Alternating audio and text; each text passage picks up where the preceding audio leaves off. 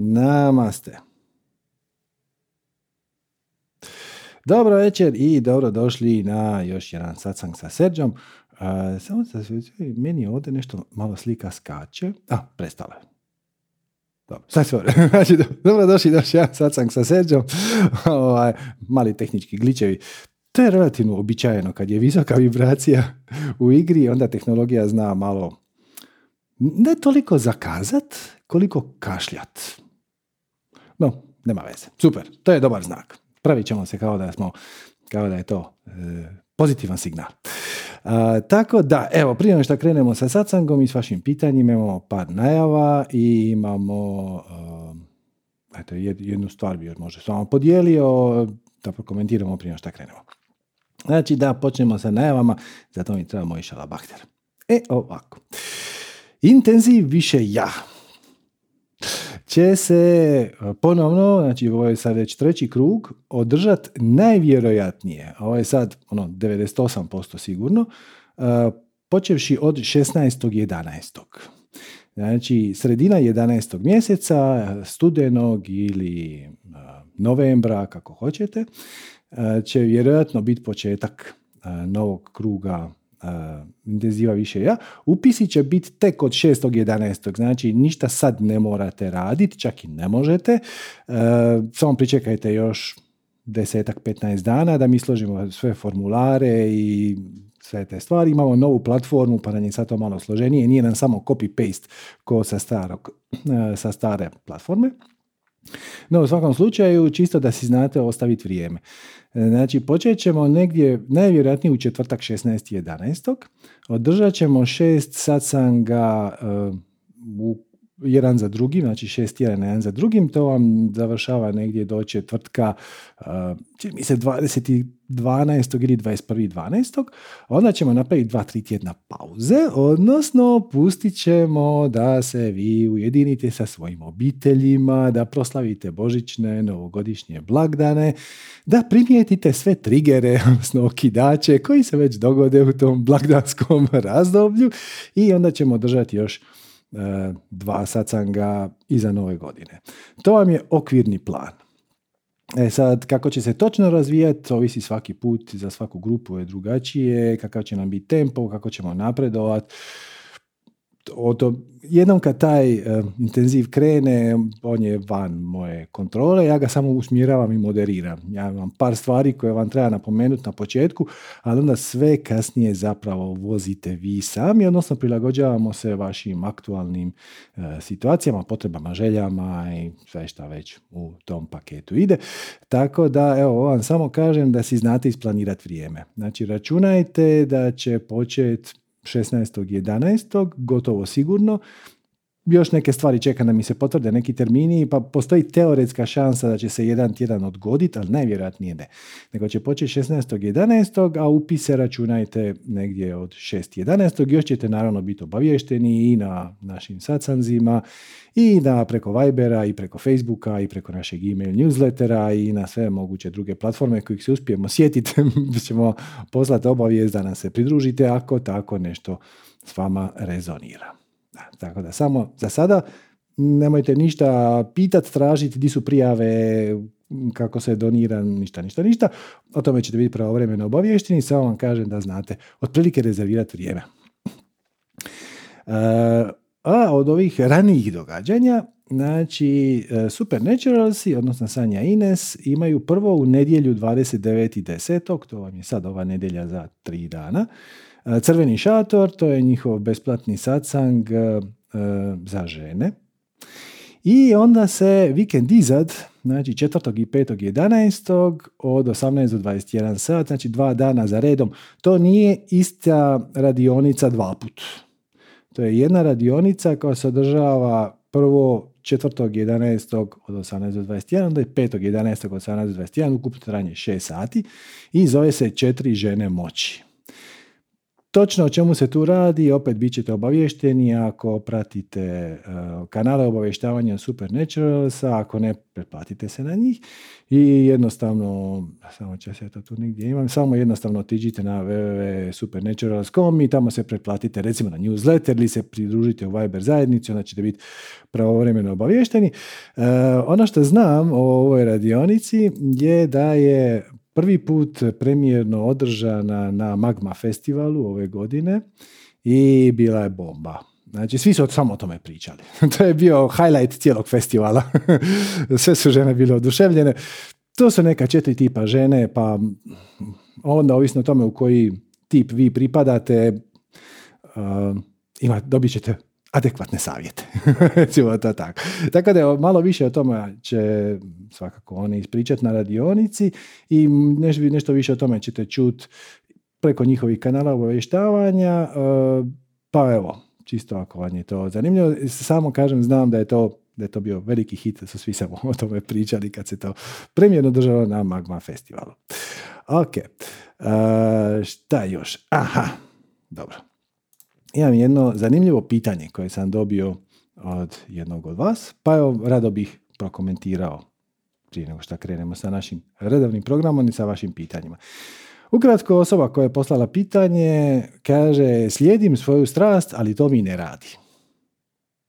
Odnosno, kao u početku je to još nekako išlo i zakotrljala je ona tu svoju strast i veselje, međutim nakon par mjeseci stvari su se prvo počele usporavati, a onda su počele se komplicirati, a onda se sve to skupa e, nekako stalno izliječu nekakvi sitni problemčići, izazovi koje e, koji su potpuno neočekivani, a onda se sad to lagano prelilo i na njeno zdravlje i sad već na zdravlje ukućana i sad gdje je kraj svim tim silnim nevoljama, kako to ona slijedi svoju strast, uopće nije važno šta je, ali stvari se kompliciraju. Zašto to ne ide glatko kao šta mi to promoviramo? Ovo mi je jedno vrlo zanimljivo pitanje. Na prvi tren sam se malo nasmijao. Znate, ono, reći da ti ne radi formula za manifestiranje je jednako kao da kaže da ti ne radi gravitacija. Znate, ono, je, je, čuo sam ja da postoji ta neka gravitacija, ali meni to ne radi. Mislim, radi. radi svima, garantirano. To je utkano u samu u samo tkivo svemira, nema šanse da ne radi. Međutim, kad sam malo razmislio o tome, ispostavilo se to pitanje zapravo dosta je dublje i zanimljivije od da se ne da baš odgovoriti u jednoj rečenici, a mislim da bi mnogima moglo biti zanimljivo. Nego ajmo se mi vratiti na našu formulu za manifestiranje. Dakle, šta kaže formula za manifestiranje? Koja osoba kaže, koja je postavila pitanje da se ona te formule drži. Kaže, u svakom trenutku od svih tvari nad kojima ovaj čas možeš poduzeti akciju, poduzmi akciju nad onom koja ti pričinjava najveće veselje, radost, znati želju i tako dalje. Radi to dokle god možeš, najbolje što možeš s punim poštenjem bez ikakvog inzistiranja na bilo kojem konkretnom rezultatu, uspjehu ili nagradi i što god da se manifestira, pridijeli tome pozitivan preznak i izvući ćeš pozitivno iskustvo. Ok, ajmo se sad vratiti na izvorno pitanje. Ja slijedim svoju strast, ali to mi ne radi. Ne radi u odnosu na što? Ne radi u odnosu na tvoja očekivanja.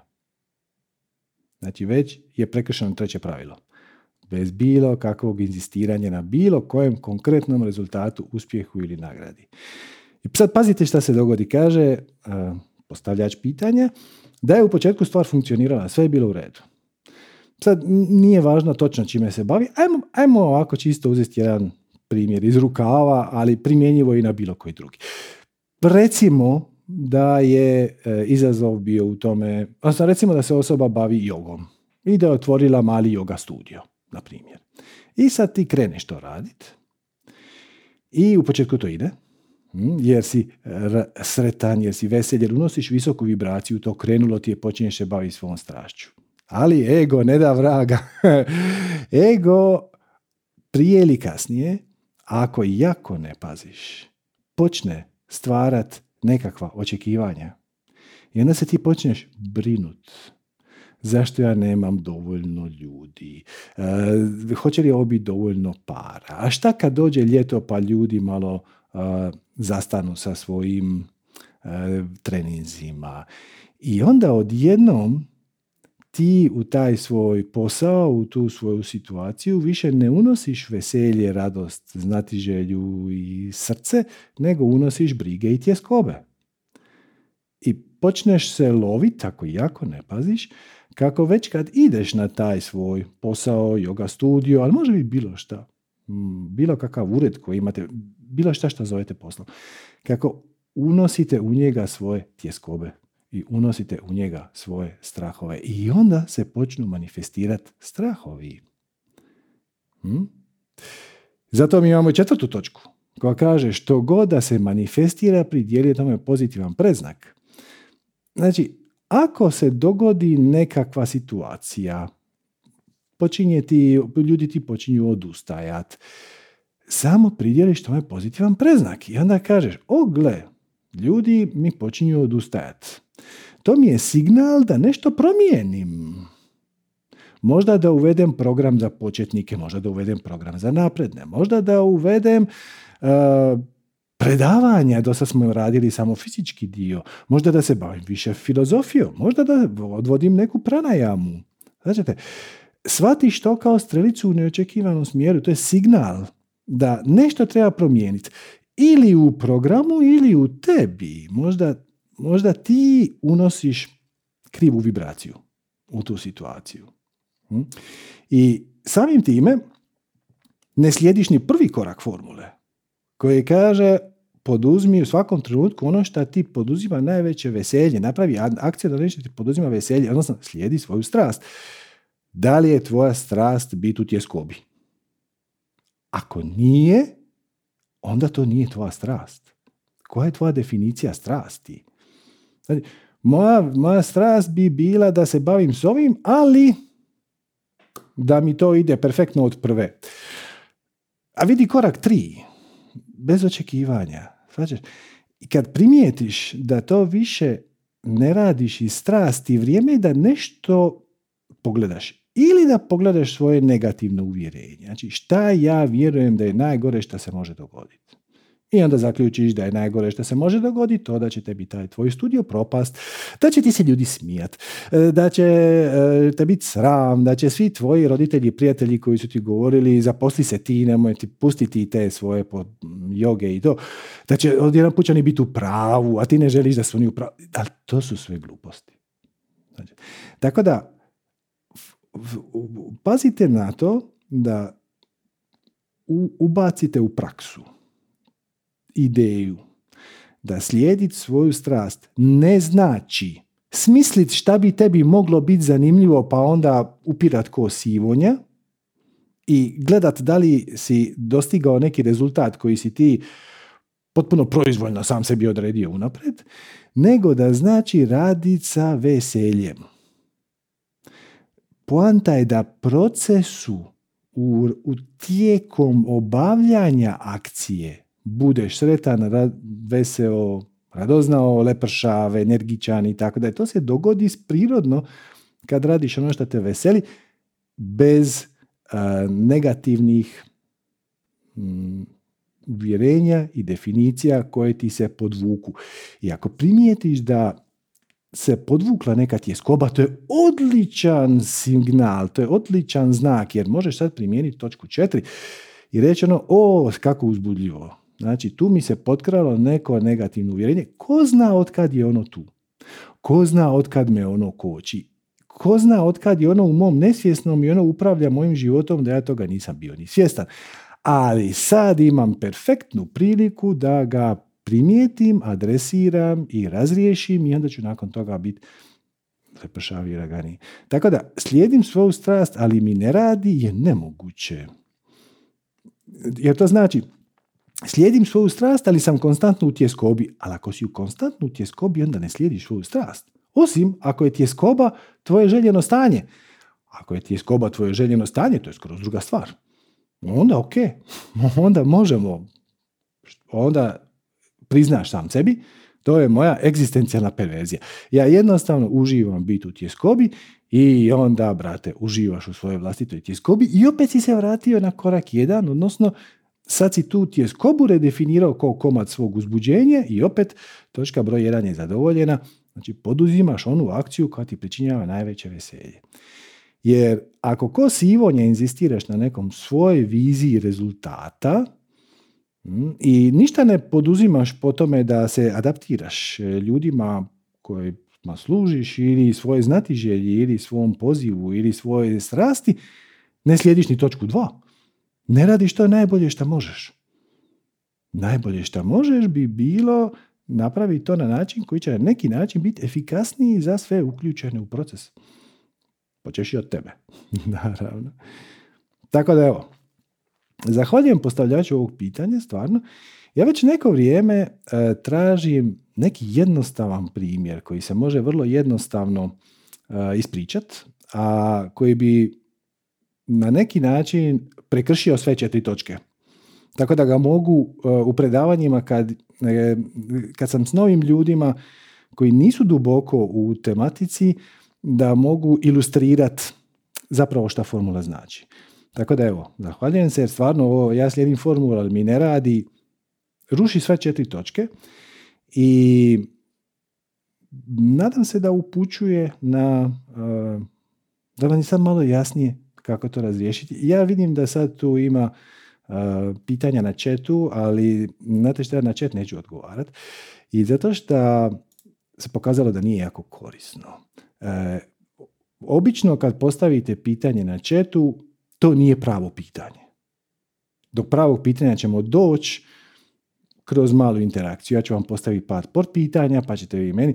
Jer to ono, kako da negativno uvjerenje, ovisi. Ovisi tome kakav si ti, ovisi tome kakva je situacija. Formulu za otkrivanje negativnih uvjerenja smo dali stotinu puta. A ako ništa drugo imate i u predavanju redefiniranju realnosti, i pare na sunce, svugdje imate.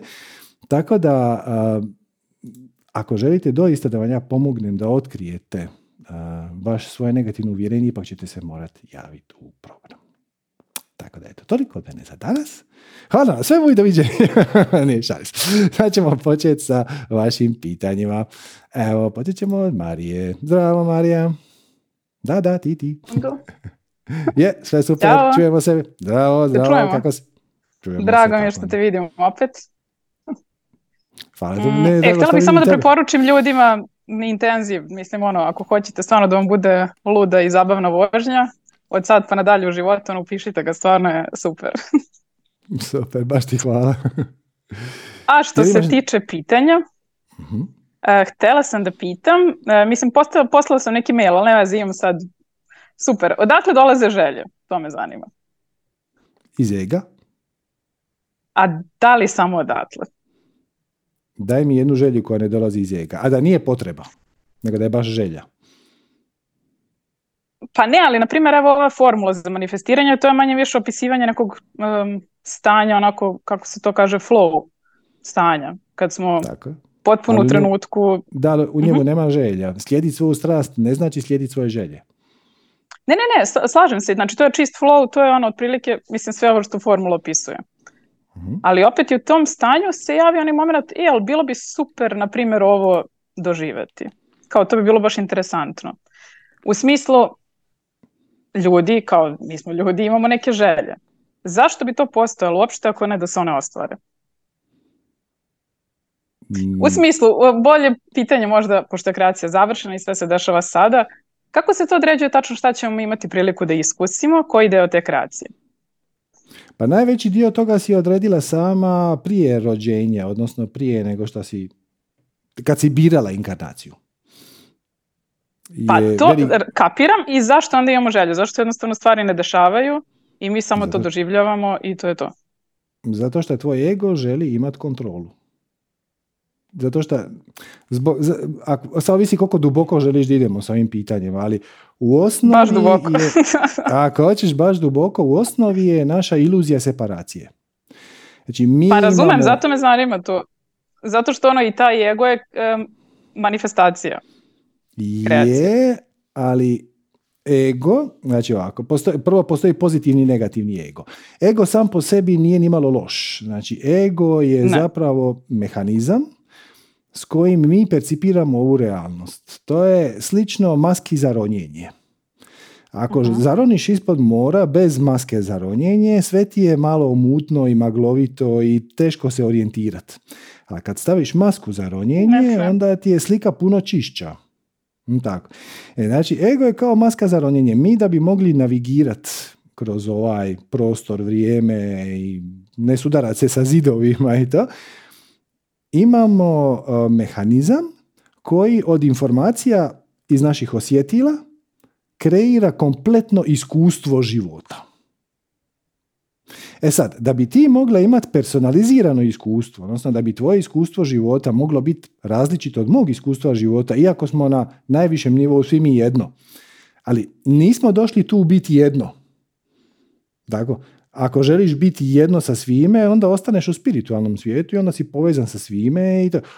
Dođeš ovdje u ovaj 3D da bi iskusio iluziju separacije, odnosno da bi si dao priliku da kroz individualni iskustvo, hm, osobno i personalizirano, proživiš neke situacije, malo se zabaviš, malo nešto naučiš, malo se nadogradiš i nus proizvod toga šta imaš individualno iskustvo, šta iz tvoje vlastite perspektive ti si centar svemira. E, nus pojava toga je da imaš osjećaj da si odvojen od, od svega.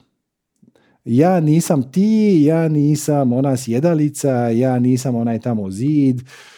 Mi smo svi različiti, mi smo svi odvojeni. Hm? I dok ne, ne progledaš kroz tu iluziju, ti imaš osjećaj da si ubačen u neprijateljsko okruženje i da svi oko tebe samo tebi rade o glavi. To, to je ono što, jer to je ego primarni zadatak. Znači, ego primarni zadatak je da nam daje iskustvo života i da nas održi u životu, jer inače džaba ti iskustvo života ako si mrtav. Mislim, onda si opet u spiritu i onda opet nemaš iskustvo ovog 3D-a. E, I onda ego dođe tu i upozorava nas na opasnosti. I kad ih ima i kad ih nema. To mu je zadatak. I na tebi je da procijeniš koliko to ima smisla, koliko to nema smisla. Često ima smisla. Kad hodaš po sredini ceste, a auti oko tebe jurcaju i osjećaš nelagodu i tjeskobu, to je jedna vrlo primjerena nelagoda i tjeskoba, bi bilo jako dobro skloniti se sa ceste. E, ali kad ti razmišljaš o tome da bi svoju strast pretvorila u neki poslić i onda se pojave gluposti tipa nećeš uspjeti, ti to ne možeš i tako dalje, onda to treba prepoznat kao maglu i zahvaliti se egu na sugestiji i napraviti po svom. Sva, mislim, sve shvatam što govoriš, samo me zanima, na primjer, evo sad tu rekao, sad ti dobiješ tu ideju da svoj posao, hobi pretvoriš u posao. Ti si dobio negde tu ideju ili ti želju, ja sam to sad definisala kao želju. Imaš neku viziju kako nešto može da izgleda, imaš tu viziju zato što to već postoji, očito. Možeš, ali... ti imat, možeš ti imati viziju, ali ti ne znaš zapravo šta je tvoj spiritualni put točno. Znači, nije loše imati plan i viziju, dokle god uh si spreman u svakom trenutku da će se taj plan ili vizija može bitno promijeniti. To znači nemate očekivanja. Znači ja ću krenuti ovim putem i se tako sad čini najbolje, ali ako se promijene vjetrovi i ako se nešto dogodi neočekivano, samo mijenjam smjer. Ideja je da dopustiš svom višem ja da upravlja uh, grubim smjerom tvog života, a tvoj niže ja upravlja detaljima. Više ja ti se nikad neće petljat uh, na, na pitanje ono da li da odem na posao autom ili taksijem. Koga briga, E, ali će ti reći, otprilike šta te uzbuđuje, šta te veseli, šta te zanima. E sad, samo možda, možda bi se morali dogovoriti oko toga šta je želja, a šta je potreba. Pa ja mislim na to što ti kažeš, više kao imaš u glavi ti je došlo od negde nešto što ti je zanimljivo, delo, interesantno, želja, strast, kako god to da definišemo. Ne mislim kao moranje, nego više kao radoznalost neka. Na to mislim kad kažem želja. To je ok, to je ako je to dolazi u obliku uzbuđenja, radosti, da. veselja, znati želje lakoće, onda je to tvoj smjer u, tvom spiritualnom putu. E, a želja bi bilo, ja želim imati milion dolara. Zašto? Ne, ne zašto. Pa ne, to je drugačije. Mislim, mislim da se to više, to se osjeti nekome možda sad meni da kažeš hoćeš to, pa m, iskreno ok, ali nije kao da vidi se da mi nije to strast. Ne, ne, nisam, to nisam razmišljala o tome, znači to nije moja strast da imam milion dolara, zar ne? A nekome možda to baš pričinjava neku sreću i nešto, ne, nešto ne, ne, tu ne, ne, ne, ne, E sad pazi, sam, moramo biti ovdje vrlo precizni. Pitanje je zašto? Ako neko kaže treba mi milion dolara da bih napravio to, prihvatilište za napuštene životinje. Uh-huh. Ok, to je druga stvar. Znači, tvoje uzbuđenje je vezano na otvaranje prihvatilišta. E, da li ti stvarno treba milion dolara? Da li se to može sa manje para? Da li se mogu zatražiti nekakve subvencije? Da li se možemo prijaviti na europske fondove? Da li možemo pronaći nekog investitora? Da li možemo napraviti humanitarnu akciju? Znači, znači ima puno načina na koji se ta sredstva mogu prikupiti i možda nam ne treba sve odjednom, Možda nam je za početak dosta uh 50 tisuća, pa ćemo onda napraviti jedno, pa će to biti pokazno, pa ćemo onda polako ići na drugo i tako dalje. Znači to je, ali nije vizija, nije cilj imati milion dolara, nego je cilj imati prihvatilište. E, okay. Da, više sam pričala na tu drugu stranu kao u vezi strasti. Kad ljudi kažu, kad ti pitaš ono šta ti želiš u životu, on kaže milion dolara. To dolazi iz nesigurnosti. Znači ta osoba misli da kad bi imala milion dolara da bi bila sigurnija. Da bi svi uh njeni problemi u životu nestali. Što samo nije točno. Zamijenila bi jedne probleme s drugima. Ali ništa se fundamentalno ne bi promijenilo. Da, dobro. Ok, to je to, samo me to zanimalo. Mislim, zanimalo još par stvari, ali to ćemo, to ćemo dostimo za neki drugi satsang. okay, hvala puno. Vidimo se. Hvala tebi. Namaste. Ok.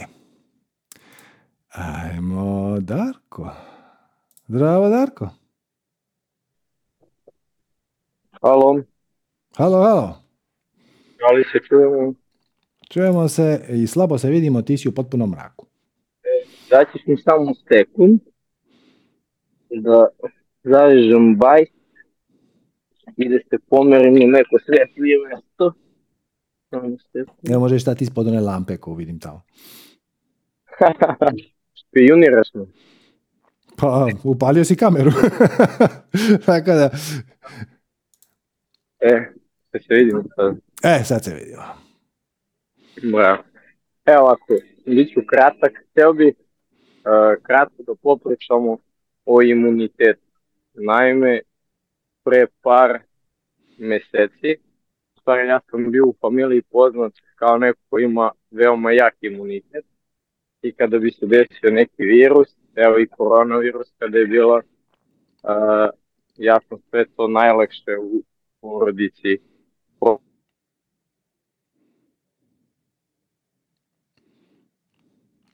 Sad smo te malo izgubili.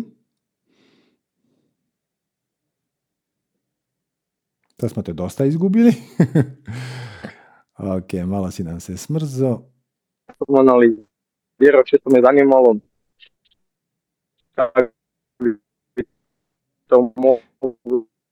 Gle, toliko prekidaš da ne mogu uopće raz, ne mogu razaznati pitanje. Jeste uh, da sam prešao na veganstvo i da sam krenuo sa autofagijom. Po mom nekom mišljenju to ne bi trebalo da utiče, čak šta više trebao bi da imam bolji imunitet. Dobro. Ok, sorry, morat ćeš, ali ukratko, ponovi pitanje jer te isprekidalo i nisam te čuo. Znači ti si imao dobar imunitet, onda si prešao na autofagiju i na veganstvo i sad imaš loš imunitet.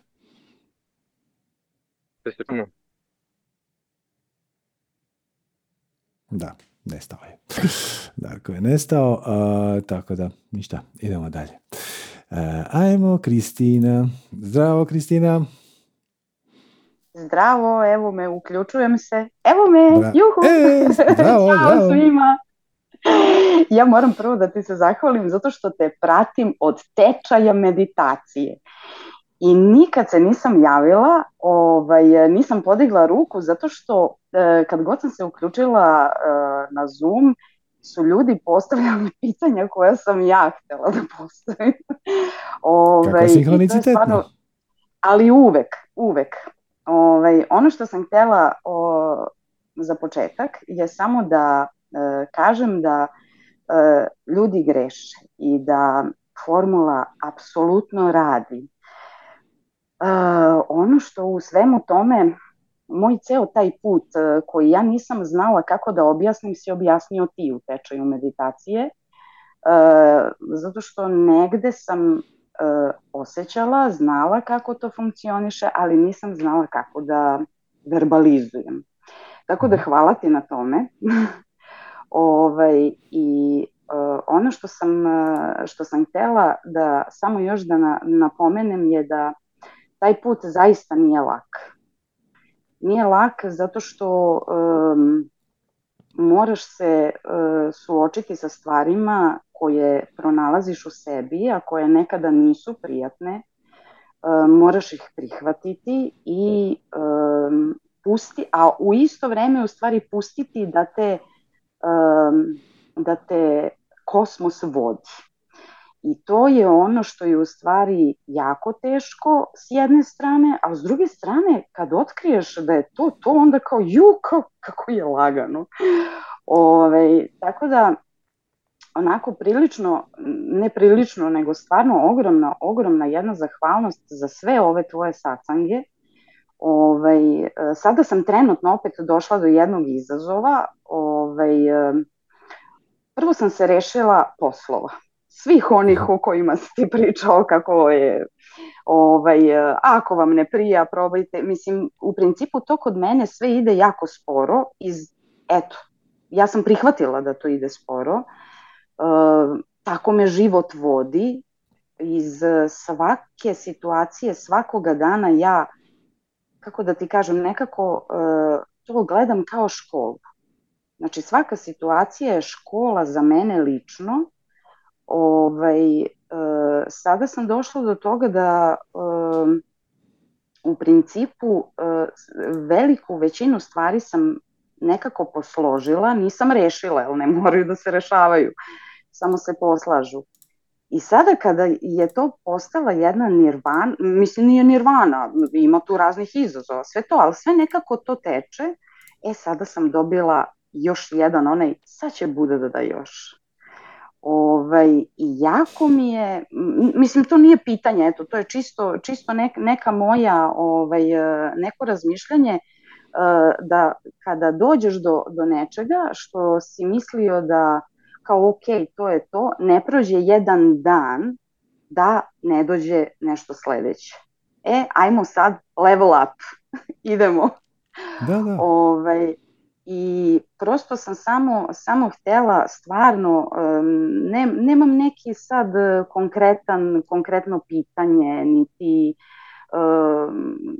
niti sad nešto da imam neku nedoumicu. Svaki put kad iskočim iz formule, to se odmah ali istog momenta, naravno, uglavnom su tu očekivanja ta koja nas najviše u stvari ovaj, koče u svemu tome, ali nekako vremenom naučiš da ih prepoznaš čak i ono najmanje ovaj, i posle par sati, par dana shvatiš da hm, dobro, idemo sad ponovo od početka, ajmo mani očekivanja.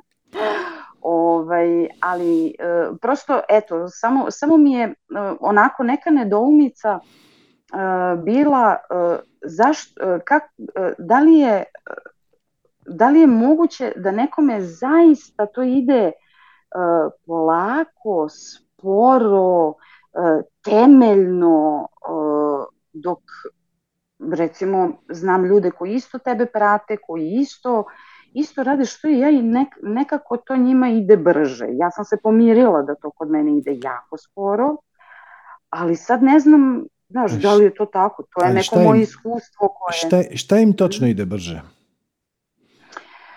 Pa, kako da ti kažem, kad, kad se poslože tako e, neke stvari, kad uvidiš nešto, kad prihvatiš nešto, kad e, nađeš, e, znaš, nekako u, u sad ovom našem vremenu, ovom u, u kome pripadamo, sad karikiram, ali recimo nešto misliš ok, njima se to desilo kao, na primjer, za sedam dana, a meni treba cijela godina.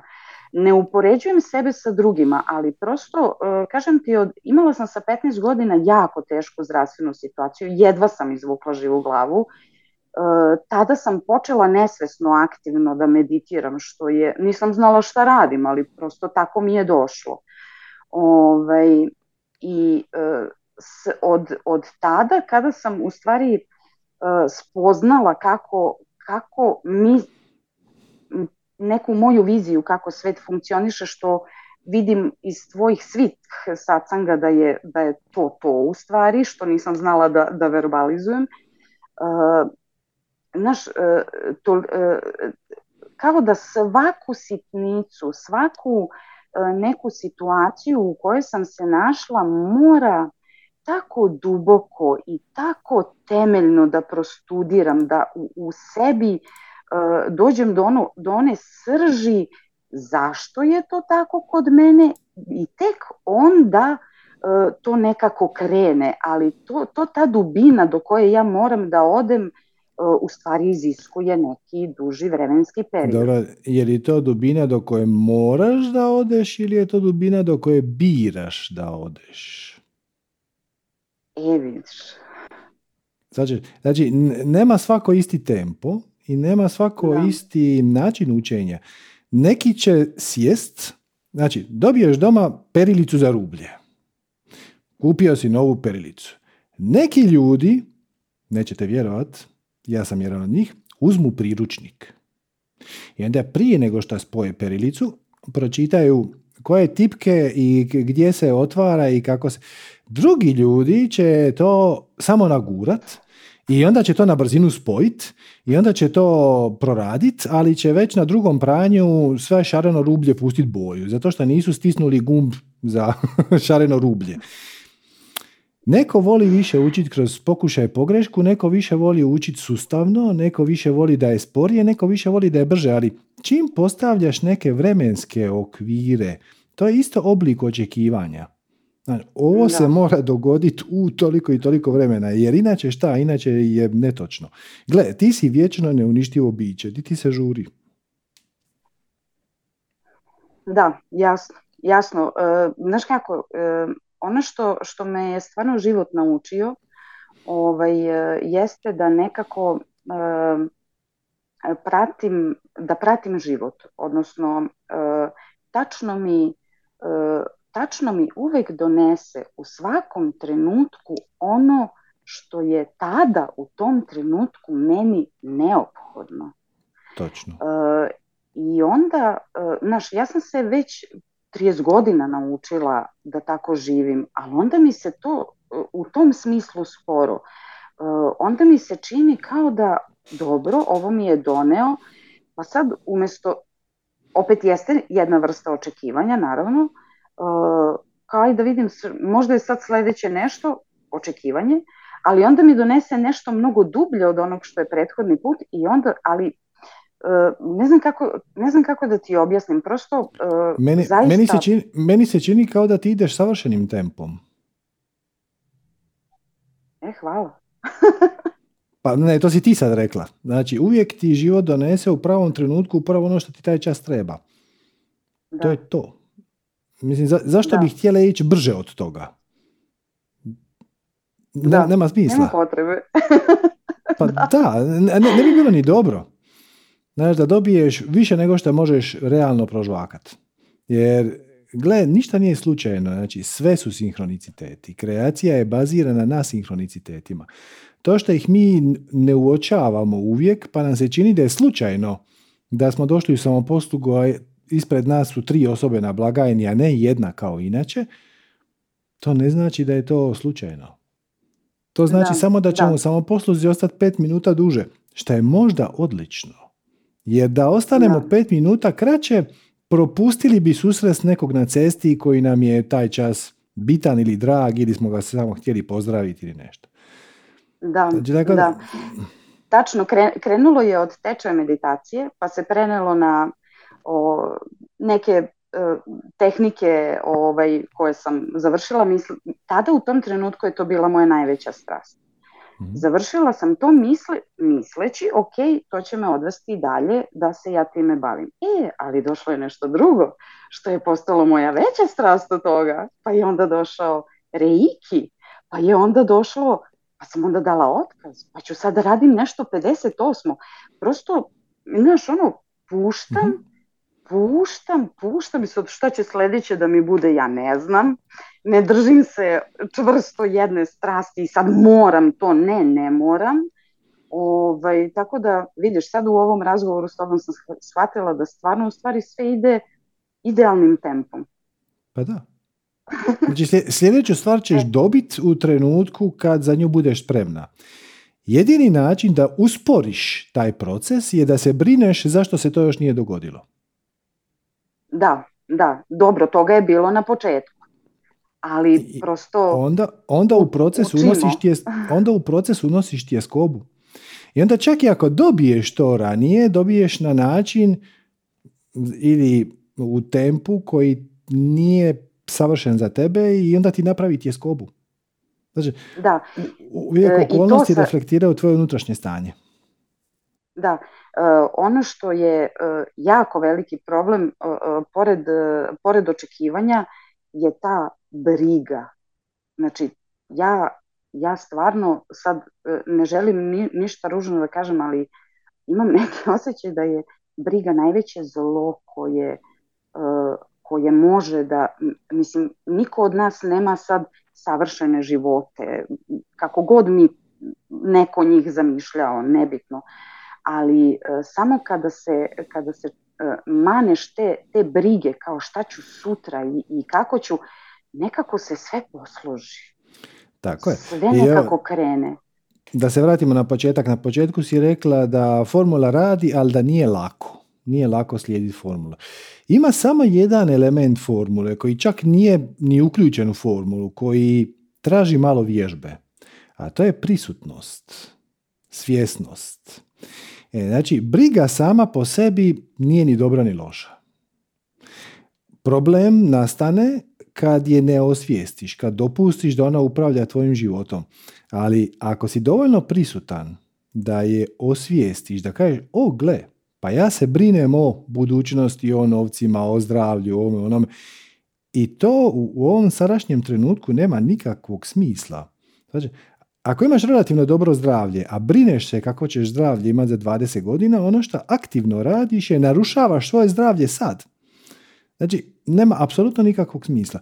I onda si u poziciji da interveniraš. Onda si u poziciji da promotriš svoja uvjerenja, svoje definicije, da vidiš da, da briga sama po sebi nema nikakvu korisnost i da je onda otpustiš i posvetiš se nečem šta te veseli. Znači, briga i kako može biti korisna. Ako te uputi na to da nosiš u sebi neko negativno uvjerenje ili definiciju kojeg do sad nisi osvijestio.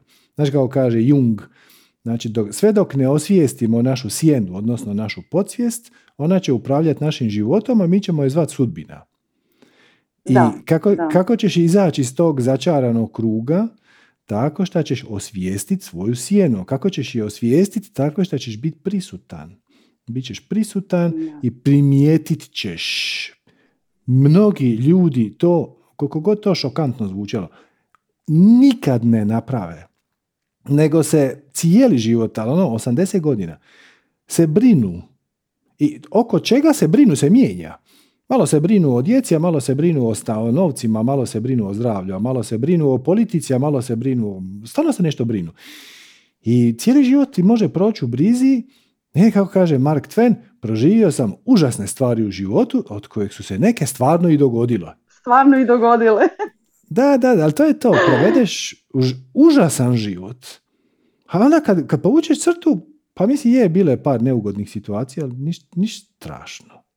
E, ali ne, da. tvoj će te um uvjeriti da, da je to sad strašno. I dokle god ga ne zauzdaš, dokle kad pustiš ego da divlja, da galopira livadama i širi traume, onda će on to raditi. Ali kad kažeš ovo, ovo, ovo nema nikakvog smisla. Mislim, pa ću se ja sad brinuti oko toga kakve ću imati zdravlje za 10 godina. Mislim, ako sad mogu nešto napraviti da moje zdravlje 10 godina bude bolje, onda da.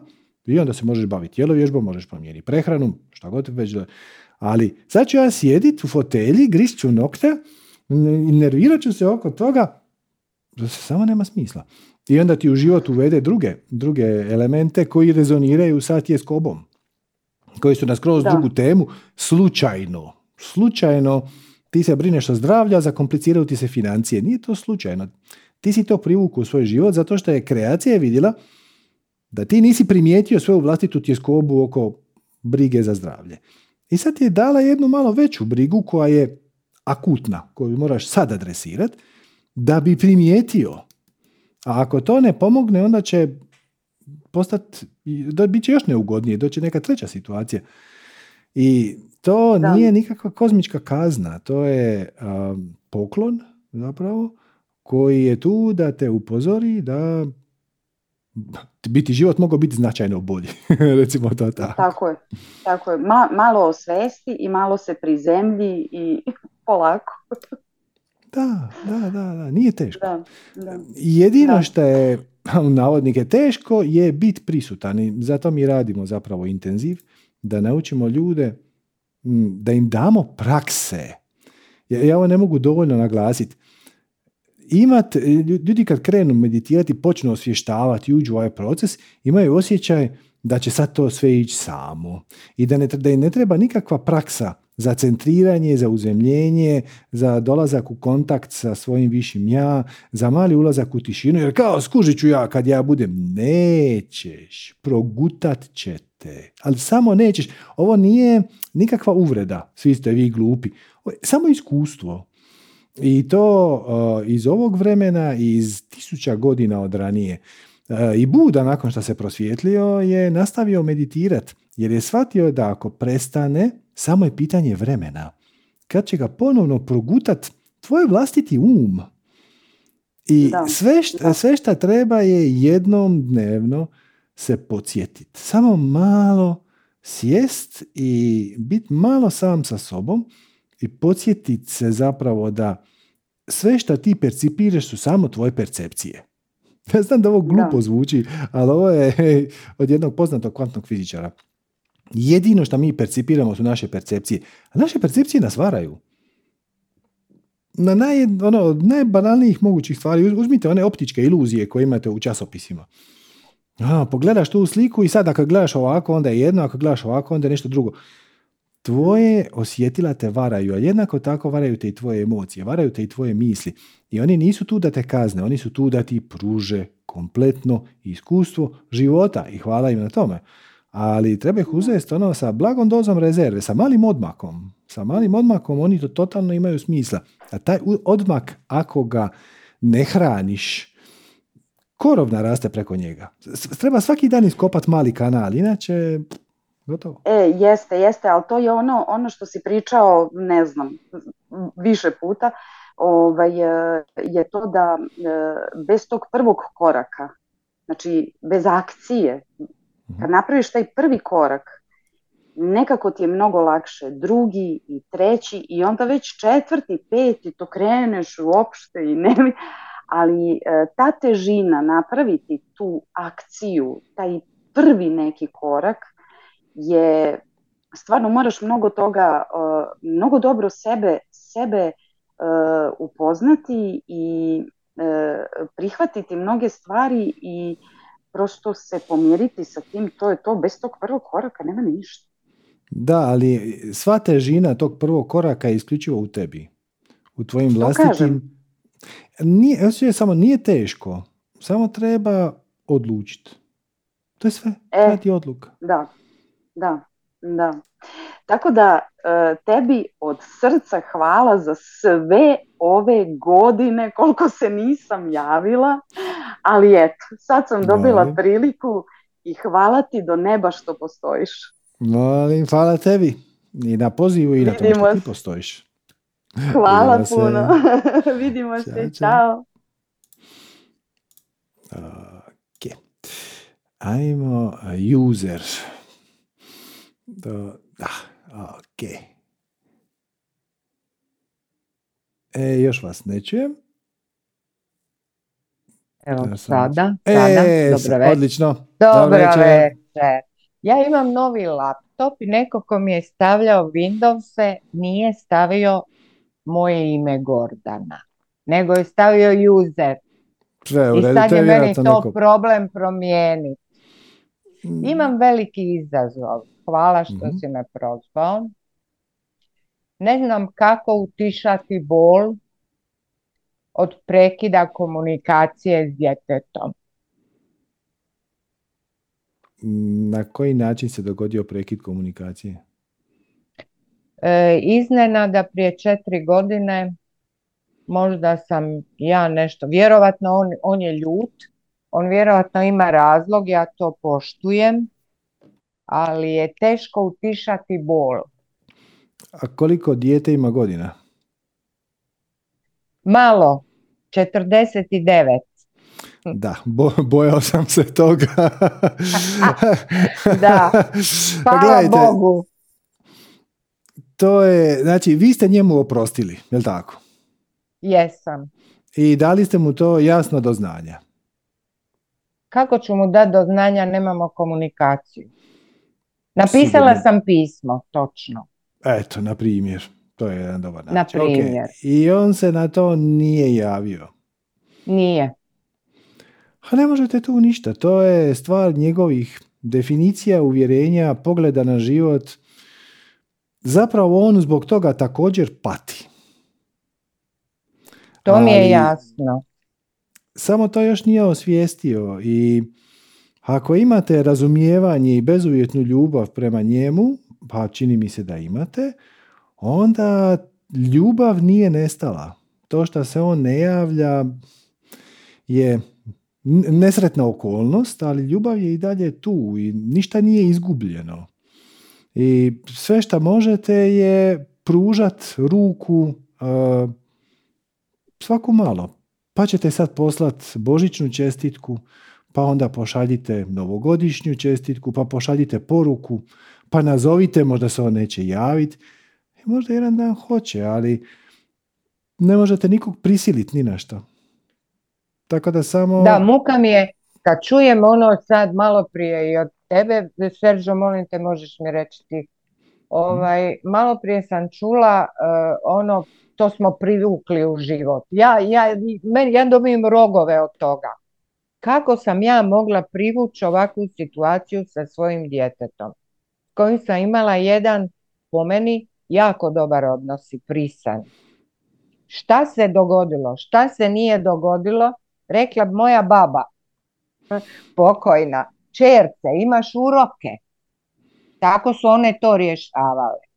A mi danas pričamo, e, to sam ja nešto privukla u život. To Vi ne mogu to- prihvatiti. Recite. E, Ima Reci lekcija, ima lekcija u ovome. Znači, lekcija Na primjer, bezu- koja? Ko- Šta je to dobro? Šta se iz ovoga moglo izroditi, to me izluđuje. nije toliko pitanje šta je dobro, ajmo promijeniti pitanje. Šta ste vi iz ove situacije naučili, a ne biste mogli naučiti na neki drugi način?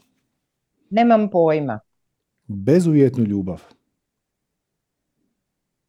Pa dobro, to sam, što se moje djece tiče, stvarno ja od uvijek imam bezuvjet.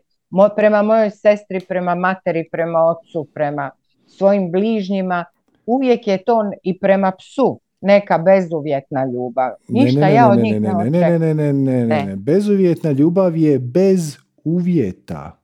Znači, vi njega potpuno jednako volite, bez obzira da li se on vama javlja ili ne.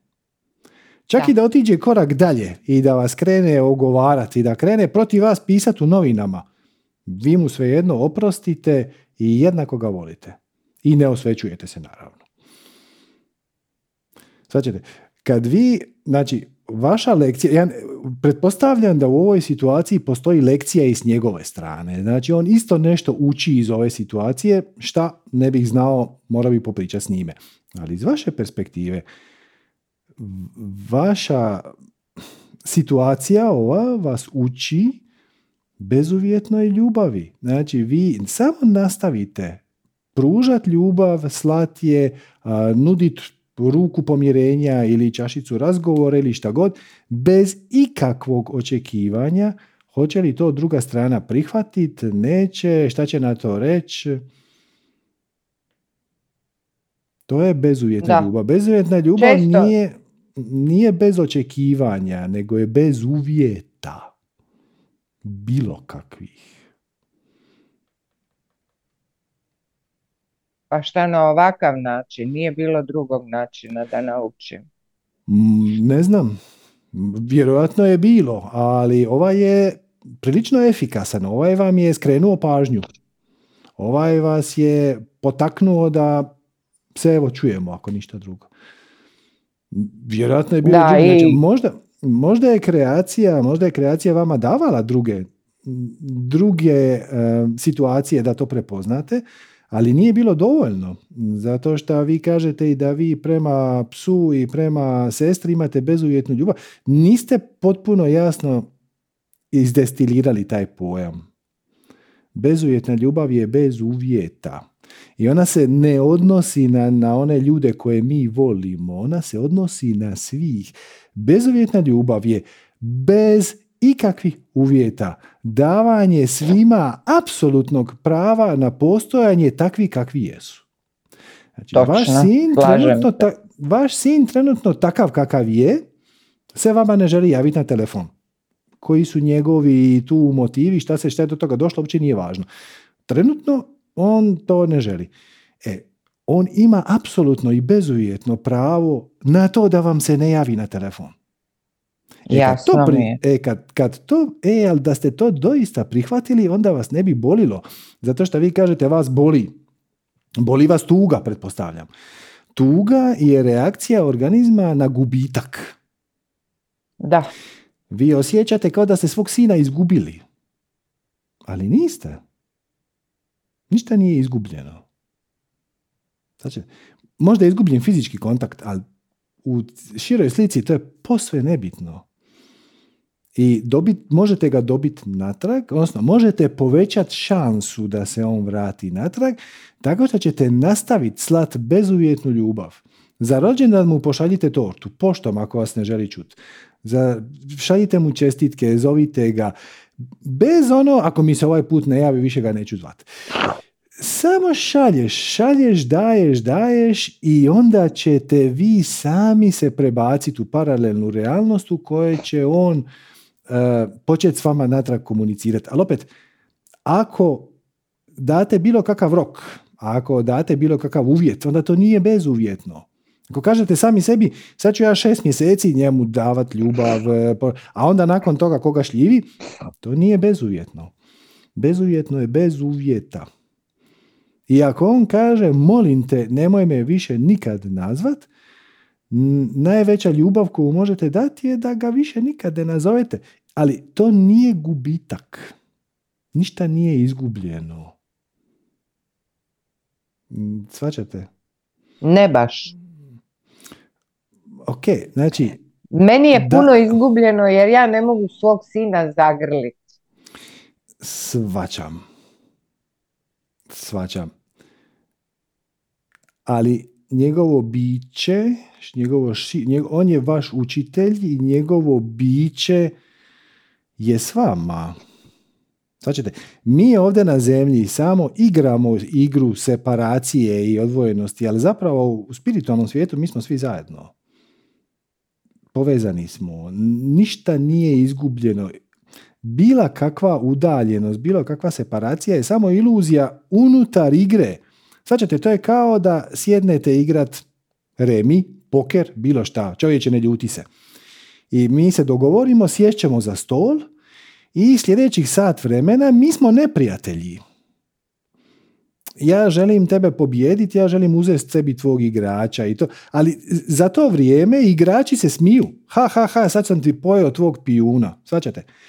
Jedno je promatrat iz perspektive života, prave realnosti, u ovom slučaju prava realnost bi bila ljudi koji sjede oko stola. A postoji paralelna realnost koju smo mi kreirali da bi se zabavili, koja je na stolu i zove se čovječe ne ljuti se ili šta god, poker, remi ili šta već god da igramo. E, znači, u ovoj donjoj igri vi, vi se nešto ljutite jedni na drugog, odnosno on na vas i tako dalje. Ali zapravo u pravoj igri spiriti su se dogovorili spustiti se na zemlju i igrati igricu koja se zove bivanje na zemlju u 21. stoljeću. Ne, nema načina da ga izgubite sa višeg nivoa. Hvala za ovo. A kako utišati tugu? Kako utišati tugu? Tuga nestane kad shvatite da ništa nije izgubljeno.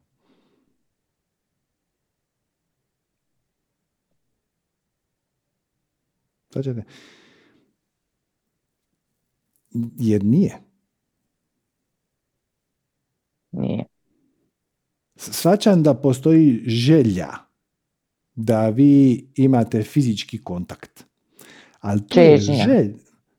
Čežnja, želja, tako je. To je želja. Želja nam vam radi patnju, ne radi vam situacija patnju. Situacija je takva kakva je i ona sama po sebi vam ne proizvodi bol. Bol vam proizvodi vaša želja da bude drugačije. Znači, znači u trenutku kad ne mislite o tome kako vam se sin ne javlja, nego sjedite na terasi i pijuckate kavu, nema boli. Bol se pojavi tek kad ja pomislim na njega. Tako je. I kako bi rekao Zen majstor, on, nemojte misliti na njega. Molim vas lijepo. Da, da, da, da. da. To nije moguće. E, posve je moguće. A ali nije ali, ali, ako, ako to nije put za vas, imate i ovaj drugi koji sam vam sugerirao na početku, a to je da mu šaljete ljubav na sve moguće načine na koje možete porukom, kolačem, dopisnicom, šta god da se sjetite. Da, ili jednostavno da mu šaljete pozitivne misli, da mislite na njega iz perspektive ljubavi, a ne iz perspektive razočaranja.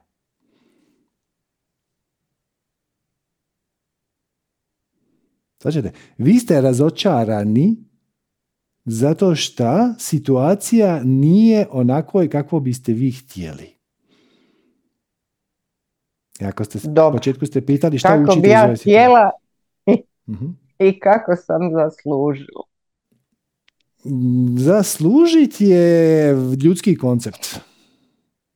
To je, vrlo je to diskutabilno i zaslužiti i pravda, to su sve koncepti koji, smo, koji su jako su skliski.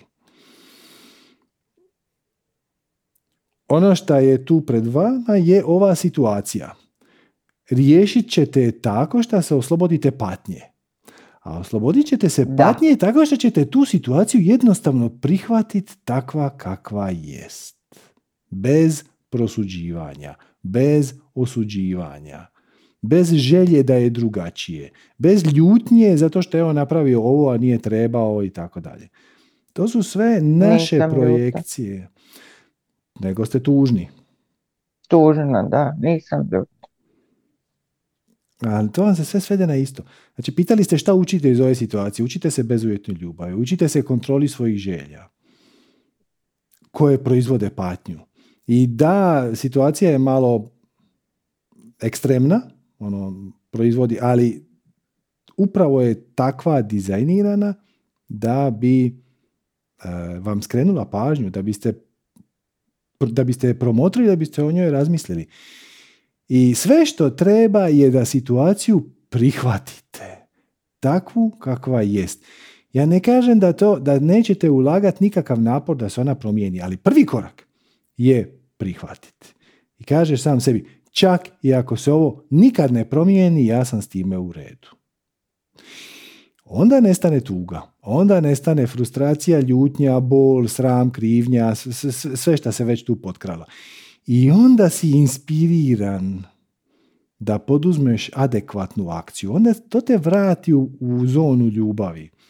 I onda počneš poduzimati akciju iz ljubavi i drastično si povećaš šansu da se ta situacija normalizira. Ali opet, nema jamstva da će se normalizirati i ako postavite sebi taj uvjet, samo ste se zaribali. Nedavno sam čula jednu jedno jako ružno tumačenje jedne psihologice koja je pričala o toksičnom roditeljstvu i rekla je kad djeca tako prekinu komunikaciju s roditeljima, ja sam je pitala i šta onda? A ona meni kaže odžalovat. I šta onda? I ništa više, iza toga više ništa ne postoji. Odžalujete kao da je neko umro. Prestrašno. Pa to je malo ružniji način da se kaže ovo što sam vam ja sad rekao. Ja sam vam sugerirao da prihvatite situaciju takva kakva jest. Dobro, prihvatila sam, ali me pere tuga. Opet, vrtimo se u krug. Da. Tuga je zbog e. osjećaja gubitka, ali ništa nije izgubljeno. Tuga je fikcija koju kreira vaš um na situaciju koja ne postoji. Da, dobro. Ja imam i dalje sina. Ali to ništa ne mijenja. Mislim, komunikacije ništa ne mijenja. Ne bi mijenjalo čak ni da ga nemate. Opet, ništa nije izgubljeno. Svačate? Probajte gledati situaciju iz spiritualne perspektive. Znači, ja, ja gledam, svačam, točno čemu vi pričate.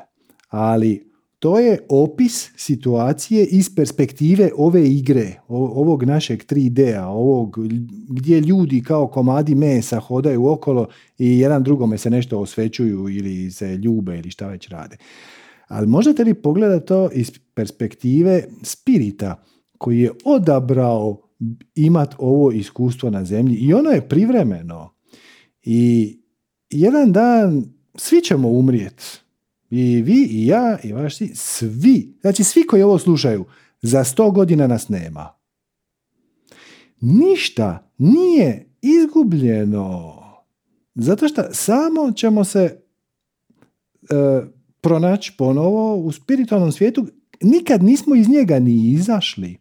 Svačate, to vam je opet kao da se deset prijatelja dogovori igrati neku društvenu igru. I recimo igrat ćemo poker. I prva osoba izgubi sve žetone nakon 20 minuta i mora izaći iz igre i naš dogovor je da kad neko izlazi iz igre mora otići u drugu prostoriju. Da li za njim plaćete? Pa ne plaćete. Mislim, s njim je sve u redu, on je u drugoj prostoriji. I, i ja kad izgubim svoje žetone, što je samo pitanje vremena. U ovom slučaju neko će dobiti 50 godina žetona, neko će dobiti 100 godina žetona. Ali u jednom trenutku svi ćemo ostati bez žetona i samo ćemo se naći u toj drugoj prostoriji. Nema razloga da zato što je netko izašao iz igre da mi ostali njega oplakujemo. Ništa nije izgubljeno. Smrt nije kraj. Život je samo privremena situacija. Ovo što mi zovemo život je samo privremena situacija, igra koju smo došli tu igrat da bi se naučili, zabavili, evoluirali, šta god, to je sad duža tema, zašto se to događa. Ali to je igra koju smo svi mi odabrali i ako neko ode ranije, to nije nikakva drama. Mislim, postoji neki period tugovanja, pogotovo ako ti je to neko jako blizak, e, postoji energetska veza koja se događa između partnera, između roditelja i djece i tako dalje i onda neko, neko, neki period, možda par mjeseci, postoji neka težina koja se u jednom trenutku otopi. Sve iza toga je samo čita vrti.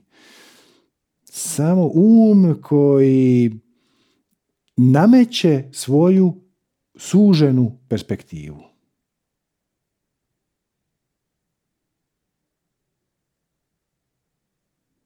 A mislim, ali to možete sami, kako bih rekao, ovo što vam ja sad pričam, je znanost, nije religija. Razlika između religije i znanosti je što je religija bazirana na dogmama. Znači, postoje stvari koje su samo takve i o njima se ne priča. To je to. I ne daj Bože da će neko reći da je drugačije. U znanosti se sve da provjeriti. Ako nešto se ne da provjeriti, onda nema pravo ući u kategoriju znanost. Samo utišajte um svaki dan na 20 minuta što uključuje i misli o sinu. Znači, samo utišajte um I nakon nekog vremena, teško je reći koliko, jer individualno je, počet ćete shvaćat šta je vaše pravo biće. Vaše pravo biće je spirit. Ovo ovdje je samo avatar. Ovo je, ovo je, kako bih rekao, lutka od mesa kojom upravlja moja svijest, koja je tu da bi mogla komunicirati s drugim igračima.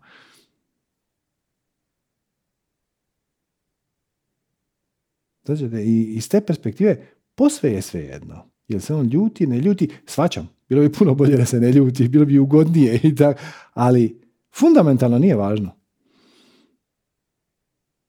Ne znam je se ljuti ili je nesretan, to ne znam. Kad ga ne vidim. Ali možete mu oprostiti, prihvatiti situaciju takva kakva jest i onda početi slat ljubav. Što će se dalje dogoditi, to je njegova stvar. Pa to radim već jako dugo vremena. Nastojim. E, I ništa se ne mijenja. Uvijek je isto. Pa kad mi još uvijek zamjerate? Nije istina. Ok, super. Ne zamjeram, stvarno mu ne zamjeram. Ja sam mu zbilja oprostila. Ok. Ne mu šta zamjeriti kad ne znam zašto je to napravio. Sljedeći korak koji možete napraviti je da prihvatite situaciju tako kakva je. Jesam. Da jeste, ne biste imali tugu. E, da sam prihvatila, e, jasno mi je, zato jer sad mogu to s vama o tome pričat nakon četiri godine bez da plaćem. Ok. Svačate? Svačam. Dobro.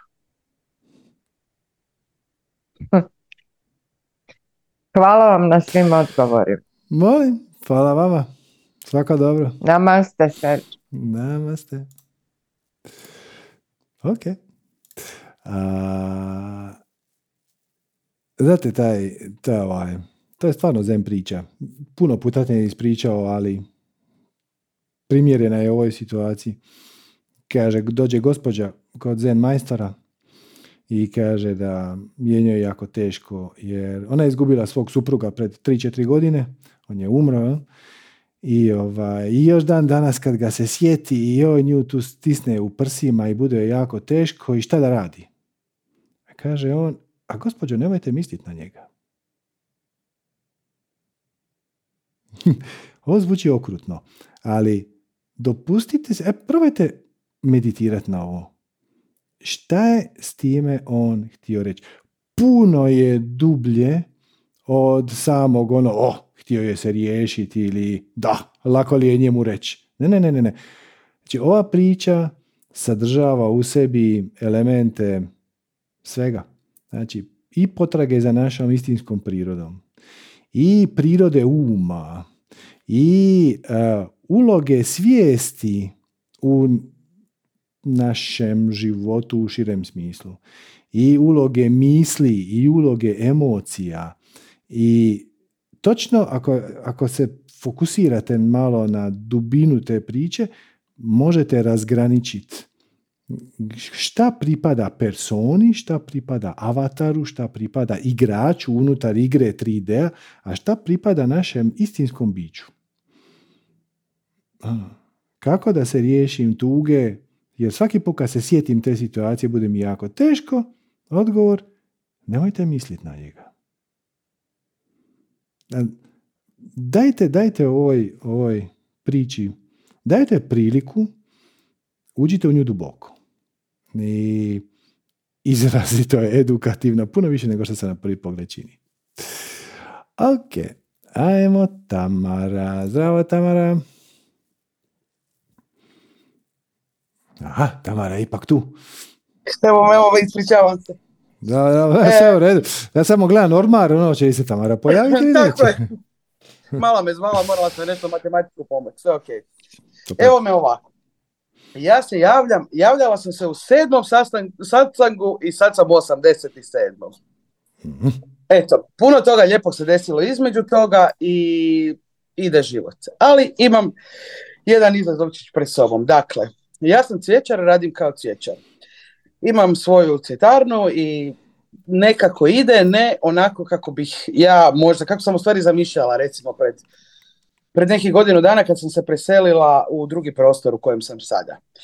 Ali, između ostalog, u tih godinu dana sam ja diplomirala, napokon do kraja, e, ajurvedsku psihoterapiju. Mhm. I e, tokom godina dok sam to studirala sve skupa, e, bavila sam se time, ne onoliko koliko sam ja htjela. E, I osjećam da mi je vrijeme za preć na to.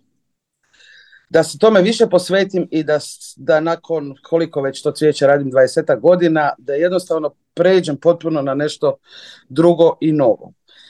Mhm. I u stvari, zašto, se, zašto sam htjela popričat malo? Zato jer me zanima zašto mi nekako u, u cijelom svom životu kad god sam imala, e, volim različite stvari, nisam osoba koja se bavi samo jednom stvari u životu. I nekako da li da ostavim ovo što mi je sigurno i u čemu sam dobra, u čemu sam priznata, u čemu se nalazim i to sve, da idemo nešto novo i nepoznato, ali osjećam da ću tako nekako više doprinijeti sebi i ljudima oko sebe. Šta ti je uzbudljivije? Šta bi rađe radila?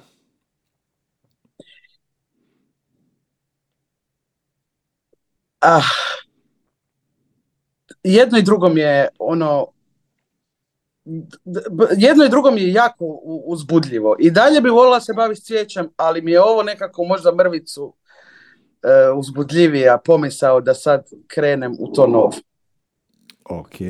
Znači, ovo, ovo što si, kako si postavila pitanje, to može biti zamka. Znači, ono, ego mm. jako voli preuzeti zasluge, ja ću spasiti svijet. E, ja ću više doprinijeti ljudima na ovaj način. To je jako diskutabilno. E, treba se ravnati po srcu. A ne po mhm. tome šta ti misliš da bi doprinio svijetu, jer ti sa svojim cvijećem puno doprinosiš svijetu. Znači, e sad, nakon što smo to izrekli, e, ako ti je barem malo uzbudljivije ajurvedsko šta već, uloži barem dio svoje energije u to. Znači, odgovor koji bi ja sugerirao nije ni A ni B, nego i A i B. Znači možeš i jedno i drugo.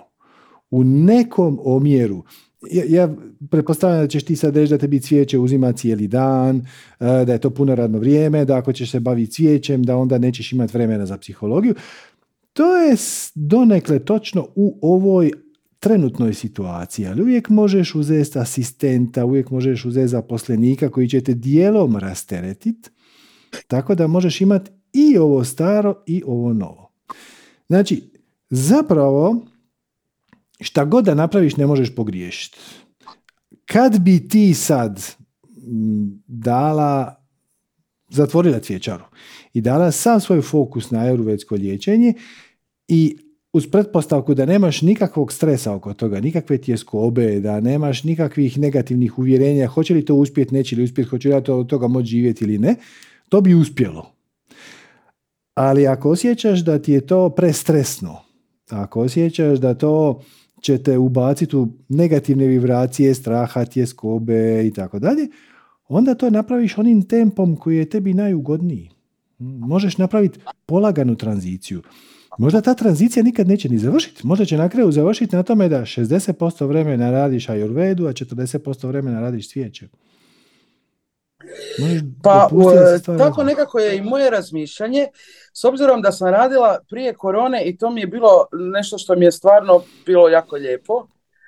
E, i imaš pravo, da, jer mi cvijećani ne uzima cijeli dan, jer imam radno vrijeme ujutro samo. Tako da nisam, e, imam popodne vremena i mogla bih to. I u stvari je moje razmišljanje išlo, išlo u tom nekom smjeru, ali opet su tu neke...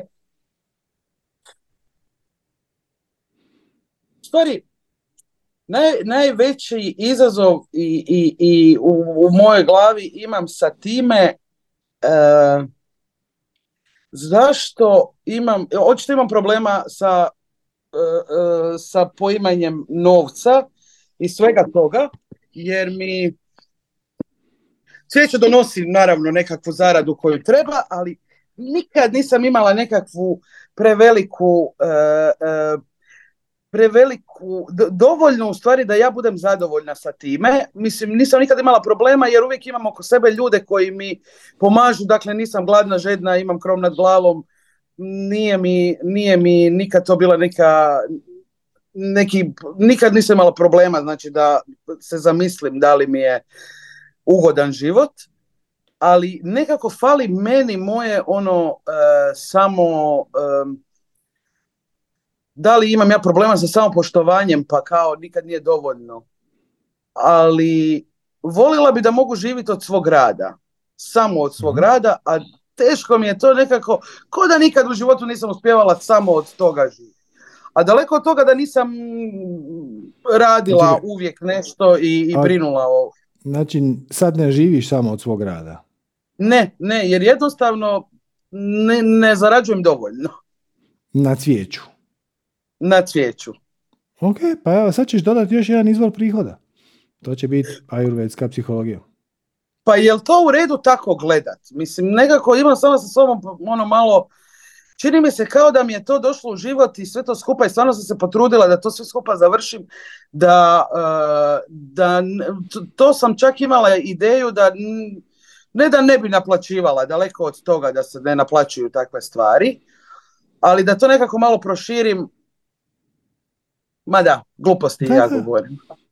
Na isti način da. ko što radim ja. Da, znači, da. Brdo, brdo toga je besplatno. Da, da. Pa će, sve što ikad napravimo, osim ajde intenziva, intenziv je osobni razvoj, ali e, čak i ove masterklasove za koje mi u početku tražimo neku donaciju, nakon šest mjeseci ili godinu dana to podijelimo besplatno jer je previše važno. Ja osjećam da je previše važno. I s druge strane, treba nam neka podrška financijska da taj projekt može nastaviti živjeti. Jako, jako, jako puno posla ode u taj masterclass. I onda je ovo jedan dobar kompromis. Iz moje perspektive to je dobar kompromis. Znači ja to snimim i onda se za to pita donacija šest mjeseci ili godinu dana i nakon toga to podijelimo svima besplatno i to unapred najavimo. Tako da se niko se ne osjeća uskraćen zato što je donirao, a sad su tu drugi dobili džaba. Odmah kažemo, gledajte, ono, evo, taj masterclass je tu, sad će fizika biti za dva, tri mjeseca, nemam pojma, kad je, kad je završim. Prvo treba odraditi ovaj intenziv i to. I, ovaj, i odmah, ću, odmah ćemo reći, ono, ono će se barem šest mjeseci tražiti neka donacija, možda i godinu dana, ali nakon toga će biti podijeljeno jer je jednostavno previše važno. Možeš tako i ti, znači da, možeš raditi... Mhm. Da, jer je u stvari moje, meni je sve lijepo mi je s, tim cvijećem, stvarno mi je, uživam to radit, ali e, nekako mi bude teško kad na kraju mjeseca moram žicat muža da mi da za najam i mamu da mi malo nešto onako, a jer radim svaki dan i onda ti bude baš nekako teško kad radiš, a nemaš dovoljno za se pokriti jednostavno. A, sad ćeš dodati još jedan izvor prihoda i sve smo riješili. I to je to. I to je to. Da. Hvala. Ništa. Hvala, nikako mi je, kod da mi je trebala samo da potvrda što sam već sve skupa imala u glavi. I divan si i evo, hvala puno. To je to. Hvala tebi. Nema šta. Hvala tebi. Eto. Hvala. Ćao. Hvala, čao. Ok. Uh, ajmo. Evo, Jasmina. Zdravo, Jasmina.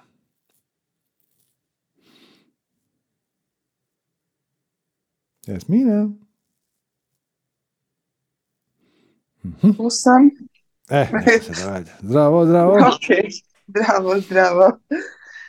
E, ovako, moje pitanje se nekako nadovezuje na prvih nekoliko, a to je, ne znam, kazao si na primjer da mi sklopimo jel, ugovor sa kreacijom kakav će nam život biti. E, meni se čini da sam taj ugovor sklopila za mnogo više poslova nego što ja mogu da iznesem. Nego što se osjećam da mogu, ja ih iznosim, ali toliko se toga gomila da više osjećam da jednostavno posustaću. Mm, dobro, nije baš da mi sklopimo ugovor sa kreacijom točno kakav će nam život biti, jer to bi bilo prilično dosadno. Ali dogovorimo neku temu. Onda ovisno o temi izaberemo mjesto i vrijeme gdje ćemo se roditi. Ali evo, šta, čega ti je previše? E, ja imam neki svoj mali posao, mimo posla koji radim u firmi i ove, ovaj, rešila sam na tome malo više da poradim. I taman krenem da radim to, onda mi stigne uh, mnogo posla u, u, u preduzeću. Onda se jave neke situacije koje trebaju da se reše, recimo, šta ja znam, neočekivane, koje iziskuju dosta truda, vremena, pisanja, molbi, žalbi i tako dalje. Ok. Između ta dva posla na poslu i kod kuće, koji ti je draži? A ovaj kod kuće. Zašto ovaj kod ne... kuće u sve izazove. Međutim, ja imam toliko malo do penzije da je smešno da napuštam posao sad kad sam izdržala ovoliko, mislim, stvarno. Oh, ok. Ali kad ideš na posao, posao, posao, ne ovaj kućni posao, kad ideš na posao, uh, kakvu emociju imaš vezano za tu situaciju? Pa nekako sam, nekako sam se pomirila. Uh, ok, idem, odradit ću to, najbolje što mogu, ovaj, nije da ću ima, imat ću pun frižider, mislim ne, ne, ne žalim se na, na svoju situaciju, ali voljela bih da mogu više da se posvetim Ok, to ne zvuči... Da to ne zvuči, nekim malim svojim strastima. Svačam, svačam. To ne zvuči jako uzbudljivo. Pa daleko je od uzbudljivog, da. Ali da. može I biti. kad se tome... Samo promijeniš definiciju. Znači, koliko ti je ostalo do penzije? Godinu, dvije, tri, koliko? Pa tako, negde oko dve. To me više mrzi da računam, ali tu negde dve, dve i po godine. Ok, kad ukalkuliraš tu činjenicu, da li, da misli da se digneš ujutro i kažeš ono, ok, još samo malo i onda je gotovo. Jel Pa ti to daje... Da, Da, to ali- prija. Da, ali to te ne ispunjava veseljem i zato ti se manifestiraju s ove druge stvari. Znači ti ideš tamo A. sa osjećajem rezignacije, apatije, beznađa, a, ideš tamo gubit vrijeme. I onda privučeš u svoj život okolnosti koje ti gube vrijeme. Shvaćaš? Znači, možeš, jedan, jedan put je dat sam sebi veselje zato što se to približava svom kraju. Drugi put je istražiti šta bi trebalo napraviti da odeš u prijevremenu penziju. da se toga riješiš ranije. Možda će to nešto koštat. Hoće reći, možda ćeš izgubiti 10% od penzije, procijenit ćeš. Ako ćeš izgubiti 60% od penzije, onda vjerojatno to nećeš razmatrati. Ako ćeš izgubiti 10% od penzije, to i kako možeš nadoknaditi sa ovim svojim kućnim poslom. Da. I, ili jednostavno reći ja slijedim svoju strast i otpustit uh, posao koji će ti teoretski za dvije godine donijeti penziju. To uvi- uvijek je teoretski. Dok se ne dogodi, sve je teoretski. Svašta se može dogoditi u dvije godine. I posvetiti se ovom drugom. Znači, ništa nije izgubljeno. Znači, taj posao na koji si išla 30 i koliko godina, te doveo do ove točke gdje ti sad možeš birat mm, šta ćeš napraviti. Ali ono što je bitno je da šta god da napraviš, napraviš iz perspektive veselja i radosti. Da, ja. I ono što je, što će te iznenaditi, znači u trenutku kad kažeš, je, na primjer, na primjer zaključiš da ćeš ostati na svom poslu još dvije godine. Recimo. I kažeš sama sebi, ok, evo, još dvije godine i onda sam slobodna. I već sad si daš za pravo da budeš slobodna. I kad dođeš na posao, baš zato što nemaš šta izgubiti, uđeš u njega sa više srca, više pomažeš kolegama, više komuniciraš sa ljudima. Ne bi me iznenadilo da transformiraš posao na kojem već jesi. Znači, cijela poanta nije toliko u tome šta radiš, nego kako to radiš. I jedan od najlakših načina da je da izabereš ono što te već veseli i onda čim to radiš, ono bude tvoje veselje. I ti ulažeš svoje veselje u taj posao i to je jedan način. Ima i drugi način. Odlučiš da ćeš uljevat svoje veselje u šta god hoćeš. Ti možeš već od sutra. To je samo stvar odluke. Reći ja idem na svoj stari posao još dvije godine sa puno veselja. I onda će se situacija tamo transformirati. Dobro. To je jedan način. Pazi, ja ti samo dajem opcije. To je jedna opcija. Druga opcija je da se raspitaš koliko bi te koštalo da se izvučeš iz tog posla odmah sutra. Treća opcija je da nađeš neki treći posao na kojem ćeš u navodnike izdržati još dvije godine. Ali, opet, šta god da napraviš, nije bitno šta ćeš napraviti. Bitno je da to napraviš sa veseljem i sa radošću i da u to uneseš srce. I ako cijeniš da ćeš najviše srca moć ulit u svoj novi posao, koji je kući, umjesto starog, vidi kako se šta i brže i šta je efikasnije možeš izvući sa starog posla. Gle, pitaj, možda možeš otići na pola radnog vremena. Možda možeš otići u penziju godinu dana ranije nego što si mislila. Možda će gubitak te penzije zato što nisi došla do pune penzije nego do ove koja je za godinu kraća biti manji nego što ti se čini pa onda ćeš reći ono nema veze. Razliku ću i onako i te kako zaraditi na kućnom poslu. Znači, šta, nije bitno šta ćeš napraviti, bitno je da te to veseli. Da, dobro. Danas mi se desilo nešto veselo. Odbili su moj zahtjev, tražila sam dva mjeseca neplaćeno. Mm, ok. pa mislim jeste ok, ali stvarno je absurdno. pa to samo znači da si tamo cijenjena i vrijedna i da oni ne mogu bez tebe. To nije tako loše. Mm. E, ali, pazi, ali to, to, ti daje dobru pregovaračku poziciju, zato ti to kažem. Ne kažem ti to sad da ti se ulizujem. Nego, ako, da, da, Ti, ako ti oni nisu u stanju dati dva mjeseca neplaćenog, ako su to napravili zloče, to je druga stvar. Vjerojatno nisu. Vjerojatno im bi im to bilo teško izorganizirati. U tom slučaju ti imaš odličnu pregovaračku poziciju. Razumem. Ne znam, možda možeš raditi od kuće jedan dio tog posla. Možda možeš biti edukator za nekoga ko će te naslijediti. Ima puno opcija. vidi šta te najviše veseli i raspitaj se koje su tamo stvarne mogućnosti, ali u svakom slučaju držat glavu nisko i brojat dane i onda ono još dva mjeseca, još dvije godine i tri mjeseca i šest dana, još dvije godine, tri mjeseca i pet dana.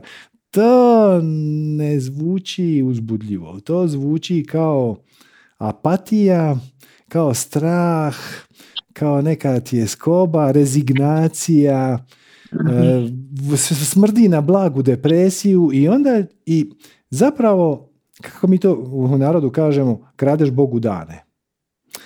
E, a kad kradeš Bogu dane, onda Bog nađe način da ti još više dana ukrade. I onda ti šalje besmislene situacije koje samo troše tvoje vrijeme, nemu nikakvu očitu korist. mm Razumela, shvatila. Zahvaljujem se jako. Molim. I hvala na svemu do sada. Ćao svima. Hvala tebi. Svako dobro. Prijetno. Ok. Uh, ajmo čut malo Mesuda. Zdravo Mesude.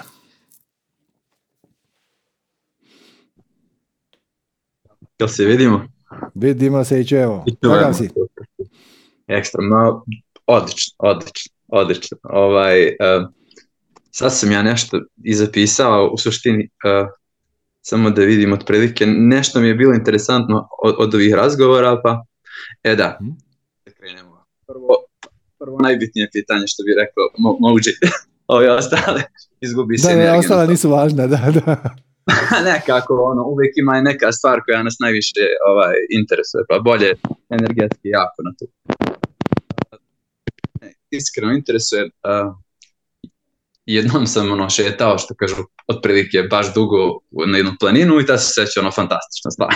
sve je bilo u trenutku, sve super i tad najčešće i dobijam, pošto sam trenutno kompozitor muzički, nekad sam bio pravnik i bukvalno ono kao dojevu, imam dojevu od ozgo, kao tipa, meni je bilo kao, a, pošto imam sad situaciju, imam izazov, ovaj, um, stajem bolja verzija sebe, uh, sad to sam također čuo i, i postoji priča Arjuna u, u ovaj kad, kad se cijela familija što kaže napravila najveću vojsku da, da, da svog o, brata ili sina kako već da mu otmu kraljevstvo. U suštini ja, ja gledam to iz pozicije da, da treba da podignem još već, više svest da bi ih oprostio. Jer a, ja idem sad okolo naokolo, razumijem da, da, da nekako ovaj, nemam, nemam, nemam jasno, jasno, ajde da pokušam da skratim. O, imam uverenje da postoji energetska, ja, energetska povezanost između roditelja i mene, između mojih bliskih i mene, jako veća nego između nekog ko, ko mi nije bitan posebno, to su mi bitni roditelji i braća i sestri i tako. Sad, a, pošto se dešavale jako lijepe, sam dao otkaz kao pravnik, stavio sam jednu kompoziciju koju sam zaboravio da ja sam kačio na internet i bukvalno ta, ta, uh, to je kupio jedan uh, čar koji je jako poznat u, na Balkanu, do duše nije muzika koju ja radim, ja inače synth pop kao Dino Dvornik, to je taj neka muzika, i uzeo to i napravio je neki, pazi, napravio je hit, to je bio hit Balkan i sad se pesma zove Svemir. da, i sad se dešava situacija da, da kad sam ja najsrećniji, jer se dešavaju bukvalno sam manifestuju neke okolnosti koje sam uvek želeo, da moja porodica apsolutno ne pruža ljubav. I šta se dešava? Ono, bukvalno, ono, ono, nekako osveštavam, jer uh, ajde da idemo još korak nazad, ja se izvinjavam, ali jako je, jako je pitanje koje, koje, koje ima ne, neku duboku ovaj prošlost. Ja sam 2007. godine imao jedno iskustvo. Doduše, meni je to sad iz neke perspektive bilo spiritualno, ali oni su to i imao sam veliku socijalnu anksioznost od tad. Pre toga sam se isto bavio muzikom, futbol, sve nekako. Ja uve, imam jako energiju. I sad, prilike, stvarno dugo. Dugo sam patio, jedno 15 godina i ono, bio sam stvarno ono, baš, baš jako uplašen od, od ljudi, od posla, od, ne znam kako da vam objasnim se, ono, jednostavno sam, i, i tad počinje moje putovanje unutra. Znači, prvi put sam ovaj sebe uvukao unutra da vidimo čemu se radi, jer sam mislio da su tu odgovori, jer nikad nisam u životu gledao, ono, imao sam 18 godina, nikad nisam gledao to unutra. I šta se dešava? Da kako vreme prolazi, kako ja postajem srećniji, kako dižem svoju vibraciju, meni se kundalini spontano buđenje desilo pre godinu dana, I stvarno, mislim, zamislite sad, imao sam dioptriju 1.75, sa cilindrima to apsolutno mislim da, da nisam mogao da vidim metar, ja sad nemam dioptriju, znači kad sam krenuo da pratim svoju strast, muziku, novu kosu, bio sam tela, to je stvarno izgleda malo ono, ali to je meni kreacija bukvalno dala i taj neki uh, glas unutrašnji koji je stvarno ono, intuitivan, ja jako pratim i on meni kaže, slušaj, mislim, imaginarno priča, ono, kao slikovito, a, ti treba da podigneš jako, jako veliku svest da si u Americi bilo gde, bilo gde, ja moram da ti šaljem određene izazove koji stvarno jesu, ono, bukvalno radim po neke, neke stvari koje u početku su bile jako abstraktne, sad su već ono nekako se balansira taj, taj, taj neki, ja, kako postajem jači i, i, i ovaj istih, ovaj, um, e sad, moje pitanje glasi, pošto u suštini da li a, moja svest, odnosno ta veza zahteva i njihov, njihov rad ili je to bukvalno znači ja radim na sebi a oni ako žele žele da se promeni jer dešava se kad ja ne odustajem od sebe već budem ono što ja želim da budem. Bukvalno ono ne iz straha nego iz ljubavi. Pričam ovo sam ja ovo neću. Bez obzira da je tamo se svi ja ovo neću ovo hoću. Ali to je ljubav. E sad, šta se dešava? Da oni su na određenoj vibraciji gde oni to ne kapiraju ili kapiraju, ne znam, ja imam uverenje da oni bukvalno nisu odradili takozvani domaći zadatak. Kao rad sa uh, Inner Shadow, jer ja sam duboko uveren da oni uh, su birali puteve straho, ono, puteve iz strahova, ono, bukvalno, znaš, kao, kao iz, iz svog ličnog iskustva, jer, jer ja sam sebi priznao mesto da ti nikog ne voliš, 2007. godine, jer si sve radio iz straha, ja sam bio dobar, a nisam bio dobro, ne znam da li me razumijete, to je kao tipa, Razum... aha, može da me ne samo, kao, može, može sve, sve dajem, people pleaser, I dešava mi se to da sad kad krenem da pratim svoj put, neće da, da, da bukvalno uzmu uh, uh, karaktera, ako je ovo moja realnost, zbog moj, moj privatni svemir, koji bi ne, koji bi od, od, kako da vam objasnim, znači ili ću ja da budem najbolja verzija sebe, koja ima određene, ovaj, što kažu, kriterije, prema drugim ljudima, kao tipa, ja, ako je magija upravljanja energijom, uh, ja ne bih dozvolio da ja i dalje nisam ono što kažu uh, kužim, ali gledaš to s krive strane. Ok. Znači ti to gledaš kao sad si nešto, a onda se unaprijeđuješ. Radiš na sebi, postaješ da. sve bolja Karakter, i bolja da, da. verzija sebe. Zapravo je obrnuto. Znači, Aha. tvoja istinska priroda, tvoj spirit, je čisto svjetlo čista svijest. Mm-hmm. Ne sadržava ni jednu jedinu manu. Ali onda, kad dolazimo igrati ovu igru e, bivanja na zemlji, mi sami sebi stavimo filtere, stavimo mm-hmm. ograničenja. E, tako da zakamuflir, da se sakri, sakrijemo svoju pravu prirodu od sebe. I mm-hmm. rad na sebi je zapravo, bolje, bolje riječ bi bila je osvještavanje svoje istinske prirode. To nije dodavanje novog kata na zgradu. Mm-hmm. To, je, to je više promjena perspektive. Svačaš? Znači, uh, većina ljudi svača uh, posao rad na sebi kao da. imam tu nekakvu staru trošnu kuću i sad ću je srušiti i na njeno mjesto ću sagraditi neboder. Zapravo rad na sebi pravi je kad ti uh, imaš tu svoju kuću i onda se zaputiš na planinu. I sa planine vidiš ti tu kuću, ali vidiš i puno, puno više toga. Ona kuća da. je i dalje dole.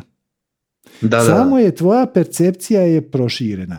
I tvoje pitanje je, e, znači ja radim na sebi, a moja obitelj ne želi raditi na sebi. Da, da, je... da li to popravlja, da li to može da donese win-win? Jel me razumijete? Jer ja imam, a, ž, iskreno imam potrebu i želju da, da se odaljim emotivno iz, ra, iz sljedećeg razloga. Jer ja sam, jer nisam u suštini dobio ljubav kad mi je tad trebala i, i iskreno da vam kažem, to se nadovezuje još jedno sljedeće pitanje, pa se može ovako, ovako što kažu, da zaokružim. Ovaj, na primjer, pitanje meditacije. Meditacija meni jako pomaže, čak se trudim da, da vežbam puno, jer mi okay, stvarno okay, se... Okay. Ono... Sorry, sorry, sad smo već otvorili tri teme, pa ajmo, ajmo početi lagano to zatvarati, možemo se vratiti na meditaciju. Baš. Okay. Dakle, druga tvoja pretpostavka je da oni ne rade na sebi. To je jednostavno nije točno. U redu. U redu. Život radi na njima. Znači, Aha. mi koji smo aktivno u procesu u navodnike rada na sebi, Aha. taj izraz je meni dosta nespretan, ali ajmo ga zadržati jednostavnosti rada. Vežba, neka bude vežba. Dobro, to je zapravo proces osvještavanja onoga što već jesi. prirode, da. Da, da, ništa ti, ništa ti ne nadograđuješ. E, ali znači mi okay. koji to radimo svjesno, radimo mm-hmm. to samo zato što nam je uzbudljivo. Aha. Da, da. Ako neko slika samo zato što mu je uzbudljivo i ne radi na sebi u smislu meditacije, kundalinije i to mm-hmm. sve ostalo, mm-hmm. to je svejedno rad na sebi. Mm-hmm. Bi, bit više od onoga što već jesi je rad na sebi. I mi to radimo iz meta nivoa. Znači mi znamo da smo na, u procesu osvještavanja i koristimo mhm. različite tehnike da tehnike, bismo da E, ok, da bismo brže došli do suštine. Ali jednako da. tako, ti si muzičar, to ćeš lako prepoznat. Imaš yes. ljude koji, kojima, koji samo o muzici misle. Ništa ih ne zanima, samo kako će svirat gitaru i gdje će svirati i koga će zabaviti. Oni također rade na sebi, odnosno oni su na drugi način u procesu mm osvještavanja onoga što već jesu. Muzika teče kroz njih i oni to... E, tako da, ljudi koji žive svoje obične jednostavne živote mm i te kako rade na sebi. To je cijela, cijela, poanta života je šta da. Niko da, iz da, života... Da se ne prijanja, da, da, da. Da, da, da. Hoćete reći, malo ko, danas bi rekao niko, ali ajmo ostati malo ko. Malo ko je iz života izašao iz, sa istom vibracijom na kojoj je došao. jeste, jeste. Svi mi u 20. godini imamo nižu vibraciju nego što imamo u 80. Jer mhm. neke lekcije se nauče. Kroz uh, patnju, kroz... E, Situacije, da, da. Apsolutno je pravo tvojih roditelja i braće i sestara da ne rade na sebi u ovom klasičnom smislu da meditacije i joge i to. Oni rade na sebi na drugi način. Ali ajmo mi samo zaokružiti to skroz iz druge perspektive. Čemu služi veza? mm Veza u najširem smislu. Da. Evo ovako, ja a, samo malo, sad, sad sam, imam, imam temu. Uh, otišla mi misao, ovaj, aha, imam uverenje da ako oni ne prošire svest, da ja ne mogu biti najbolja verzija sebe. Ili, znači, to je jednostavno, da budem u kontaktu. Ili da ja odlučim ići svojim putem, a posle imam grižu savesti što će možda patiti kao ova gospođica Gordana James zbog toga. To a ja imam uz, uzbudljivo, uz, znači uzbuđuje me da, da, da idem.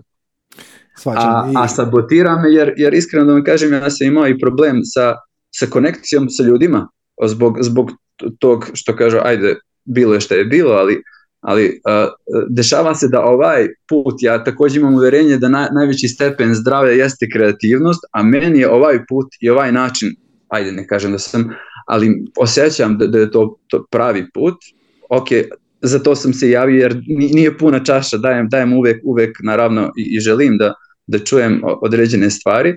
A, na primjer, kreativnost mi je, osjećam jako dublje nivoje a, muzike, zvukova, čak i banane koju jedem je puno slađa nego nekad. Ali, ali definitivno imam to uverenje sad, ja bi iskreno nisam siguran za to se javljam, naravno da sam siguran ne bi se javio, ali želim da čujem također mišljenje jer, jer, jer ja ih volim, i, ali problem je što, što, što, što definitivno imam uzbudljivu želju da, da živim svoj pun potencijal, a i dalje imam te emotivne rupe da kažem. I sad kažem, moram samo još jednu rečenicu da kažem ako nije mhm. problem. Hvala. Uh, ja, uh, što se tiče moje iskustvo govori da, na primjer, da određene čakre, ajde da kažemo, ili ćelije u telu imaju, su, što kažu, imaju memoriju. I sad što dešava, na primjer, pošto ja koristim Ujjayi i Wim Hofa svaki dan, trudim se da, da jednostavno ovaj moje energetsko telo ono svesno bude što čistije i izlaže mi određenim stvarima koje su mi bile problem, kao što su anksioznost. Evo sad se javio, ovo nisi mogao doći kojem pre 5-6 godina, ali, ali definitivno imam uverenja a, i želeo bih da čujem ovaj, tvoju stranu, da a, meditacija, fioke i misli i, i niske vibracije, na primjer, ako ja, ja mogu a, svesno da, da, da razumem, odnosno ovaj, u mozgu da skontam da postoje određene fioke sa određenim negativnim mislima, zavisnosti od vibracije. A, a moje iskustvo, sad moguće da je svačije drugačije iskustvo, ali moje lično iskustvo je bilo da suočavanjem sa određenim mislem, jer meni su diagnostikovane određene prisilne misli 2007. godine, gde sam morao sa njima da se suočim kako bi se više ne bi javljale. Na primjer, ako, to, praktičan primjer, ako bih ja bio u meditaciji dva sata, a izbjegavao sam da pogledam tu, ajde kažemo, mračnu stranu, neka kakva god da je, um, ali to je meni bio samo ekstrem. Postoje jaka neka uverenja gdje ljudi ono zbog kopaju da, na kraju da nisu dovoljno vrijedni, ali, ali definitivno mislim, imam uverenje u stvari da, da čovjek, da postoji strah i ljubav i da čovjek ima određeni zadatak na ovom svijetu, zadatak, ako hoće da živi, naravno, mislim, zadatak bi bio iz moje perspektive, da ako želim da, a, da osjetim i hoću da živim uh, srećniji život, uh, trebam da se oslobodim uverenja i strahova. E sad, meni je mo, moje iskustvo dvelo što se oslobodio određenog straha, odmah sam dobio nagradu i, ob, i živeo sam. Okay. Ajmo, ajmo početi rješavati. Puno si toga nadrobio. Ovo je bilo dakle, des... dakle, za početak, ti pričaš o svojim uvjerenjima kao da su oni u, upisani u kamen. Znači, mm-hmm. svako uvjerenje koje osvijestiš, možeš ga pogledati da li je ono zaista točno i ako nije, onda ga Aha. otpustiš. Jedno, spomenuo si ih desetak, ali jedna od njih je bilo da ako ti digneš svoju vibraciju, da se onda više nećeš moći družiti sa ljudima koji nisu na tvojoj vibraciji. Je li to stvarno točno? A, ne, nego mi spuštaju u nižu jer nisam dovoljno spreman. Na primjer, desilo mi se da sam meditirao dva točno? mjeseca. Ok, da. je li to stvarno točno? Pa evo, evo ima, aha, mogu li da odgovorim zbog čega, je, je tačno. Evo, uh, mislim, uh, a kad sam ja bio, da, ok, dao sam otkaz, nisam viđao te ljude tri mjeseca i sve će se fantastično. I odem, daleko bilo, ja želim da se družim sa svima, ali, ali imam uverenje, opet kažem imam uverenje, ne da kažem da je to tačno, ovaj, da jednom sam, na primjer, tri mjeseca, otprilike stvarno sam vežba, ako, ono, bukvalno je bila vežba i svesna vežba i mislim da treba da se vežba, uh, ali kad sam izašao sa istim ljudima s kojim sam se nekad družio, vratio sam se u nižu vibraciju, sam rekao, Mesude... Zašto? Zato što mislim da, da nisam podigao dovoljnu vibraciju. Da... Ali svačaš da si ti sam sebi to napravio? Znači, ne. znači ti si Aha. sam sebi ubacio krivnju. Mm-hmm. I mhm. time si spustio vibraciju. Hoću ti reći, imaš zaštitni mehanizam koji se da. zove bezuvjetna ljubav. Bezuvjetna ljubav je bezuvjetna. To znači, ja volim i prihvaćam sva živa bića. Pazi ovo, to što nešto voliš ne znači da ti se sviđa. Mm-hmm. Nešto voljet znači prihvaćat bez bilo kakvog prosuđivanja. I to je Dalaj da, Lamina definicija. Znači Dalaj Lama, kad su ga pitali šta je ljubav, on je rekao da je ljubav potpuno odsustvo prosuđivanja. Znači, mm-hmm. ti možeš biti sa ljudima koji su na najnižoj vibraciji. Dokle god ih ne prosuđuješ i prihvaćaš ih takve kakve jesu i daješ im pravo na postojanje takvi kakvi jesu i ti si neranjiv, ne možeš pokupiti njihovu vibraciju. E, to, to, to, to nisam imao tako iskustvo, iskreno. Meni je drugačije bilo. Zato Mislim što si to... imao prosuđivanja. Da, ali da li je, na primjer, Roja, srđane, da li, da, li je, da li je to put do bezuvjetne ljubavi? Da li je za to potrebna uh, vežba? Apsolutno da je to potrebna vežba. I odjednom se kao desi. To, to mi je Možeš... interesantno. Taj deo nikako nisam sa sobom ovaj, Evo, možeš, da doći na, možeš doći na intenziv, tamo to radimo, ja ću ti dati samo osnovnu ideju. Osnovna mm-hmm, ideja je promatrat ljude bez prosuđivanja. Mm-hmm. Znači, sjedneš negdje, recimo u park, gdje ljudi mm-hmm. ono prođu tu i tamo, da nije baš horda ljudi, ali nije baš da ni da moraš čekati sat vremena da neko dođe. Obično su parkovi dobro mjesto. Znači, prvo sjedneš i onda svima sve oprostiš. Svima sve oprosti. I djeci što su preglasna, i psima što naganjaju mačke, mm. i ptičicama zato što će ti se možda pokakit na glavu. I svim ljudima, i onome tamo koji je zločest prema svom sinu i ne želi se njim igrati nogomet, i ovome tu koji vozi bicikl po zelenoj površini, svima sve oprostiš. I onda uđeš u sebe i potražiš svoju osnovnu prirodu. Znači, spoji se na čistu svijest. Samo se očistiš od misli. I kad se očistiš od misli, kad se spojiš sa svojim bićem, onda počneš promatrati ljude oko sebe i samo se zapitaš kakvo je iskustvo života ove bakice, ove gospođe, ovog gospodina, ovog djeteta. Ovog. I primijetit ćeš nakon što se riješiš prosuđivanje, jer to je prva reakcija ega. Znači prva reakcija kad vidiš mhm. tu osobu će biti ili, je pre, ili je zgodna ili je ružna, ili da. je vidi koja se ljančura, ili vidi ga koji kreten, nešto će biti. E, kad se oslobodiš toga, shvatit ćeš da oni imaju istu esencu. Da Mhm. ono što ti zoveš ja i ono što on zove ja je jedno te isto. Mhm. A zašto je jedno te isto? Zato što je to je- jedno te isto biće. Znači, mi svi dijelimo isto biće i zovemo ga ja. Ono se nalazi u svakom od nas, u svim ljudima, u svim životinjama. Vjerojatno i u biljkama, ali ajmo ne ići toliko daleko. Kad shvatiš da taj seljačina, kojeg si odmah, odmah na prvu ti nije sjeo zato što izgleda kao kreten jer nema vrat i cijeli je debeo i smrti, ima kožnu jaknu i, i. E, kad shvatiš da on ima isto esencu kao i ti i da Mhm. također pati zato što on Mhm. ima svoje neke definicije uvjerenja, Da, da. svoje neke Da, da. brige i to. Da njemu jednako Mhm. tako nije lako u životu, onda mu je lako sve oprostiti. I onda ga možeš početi promatrati bez prosuđivanja i onda osjetiš bezuvjetnu ljubav prema njemu. To nije sažaljenje, to nije Mhm. nikakva vrsta osuđivanja, to je ona bratska ljubav. Samo jest, znaš, ono, da, da, sa- da, samo da. jest. E, Je, I da. onda možeš otići na korak dva, to Mhm. koji smo preskočili dva, tri puta, ali ajmo se sad vratiti. Šta je veza? Znači, u najširem smislu, ne mislim e, samo da, na partnersku da, ili seksualnu. Jednako tako i brat, i kolega, i Da. sestra, i mama, i tata. Čemu veza služi? Veza ima dva, uh, dvije svrhe. Mhm. Prva svrha je da u kontaktu sa drugom osobom, kroz refleksiju druge osobe, shvatiš koja su tvoja ograničenja. Da. Apsolutno. Nema, nema nikakve veze s njime. Znači, Mhm. budeš zahvalan svom šefu koji te iznervirao. Apsolutno. Zato što tu si, tu si bio tanak. Budeš To je, zahvalan... e, to, s- bravo. Tako je. To je to. E, ok, Tu sam bio znači- tanak. Da, to, to je super stvar.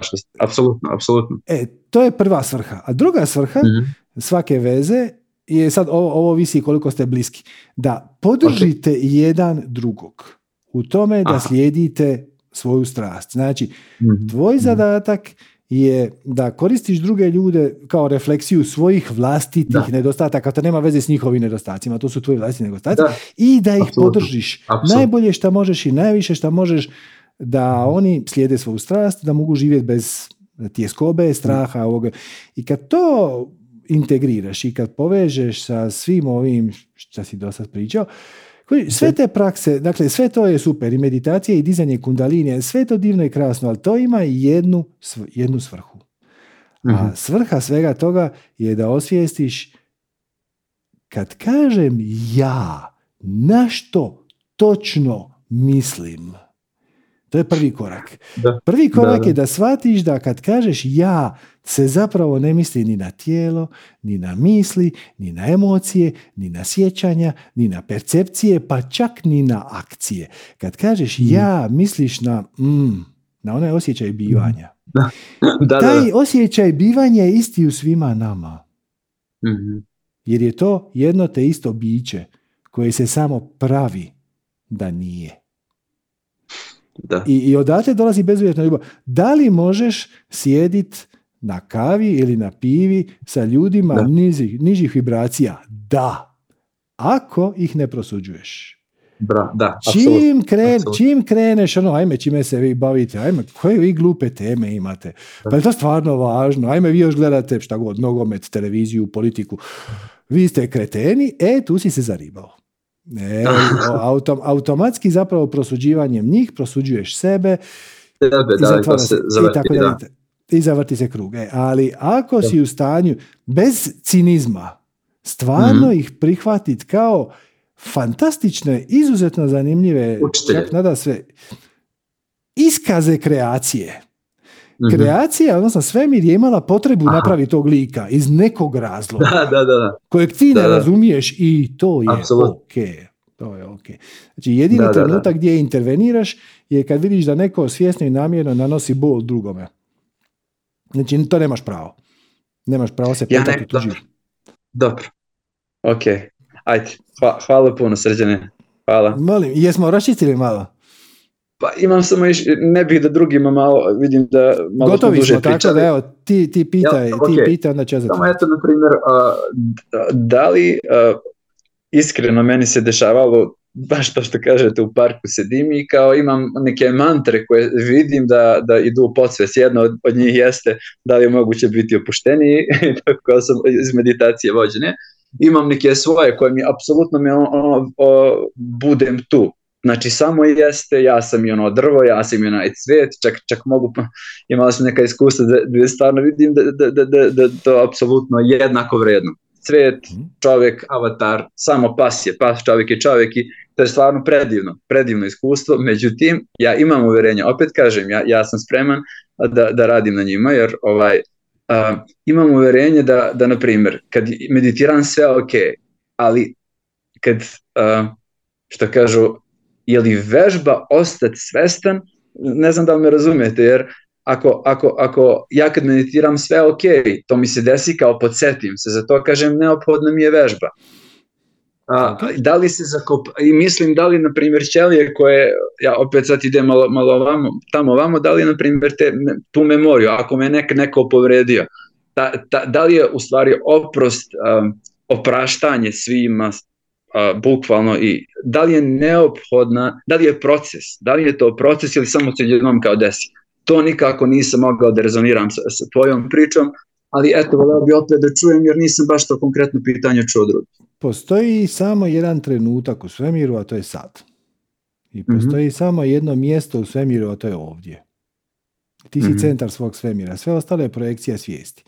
Prema tome, ono o čemu ne misliš sada, Aha. Nema, nema nikakav efekt na tvoj život.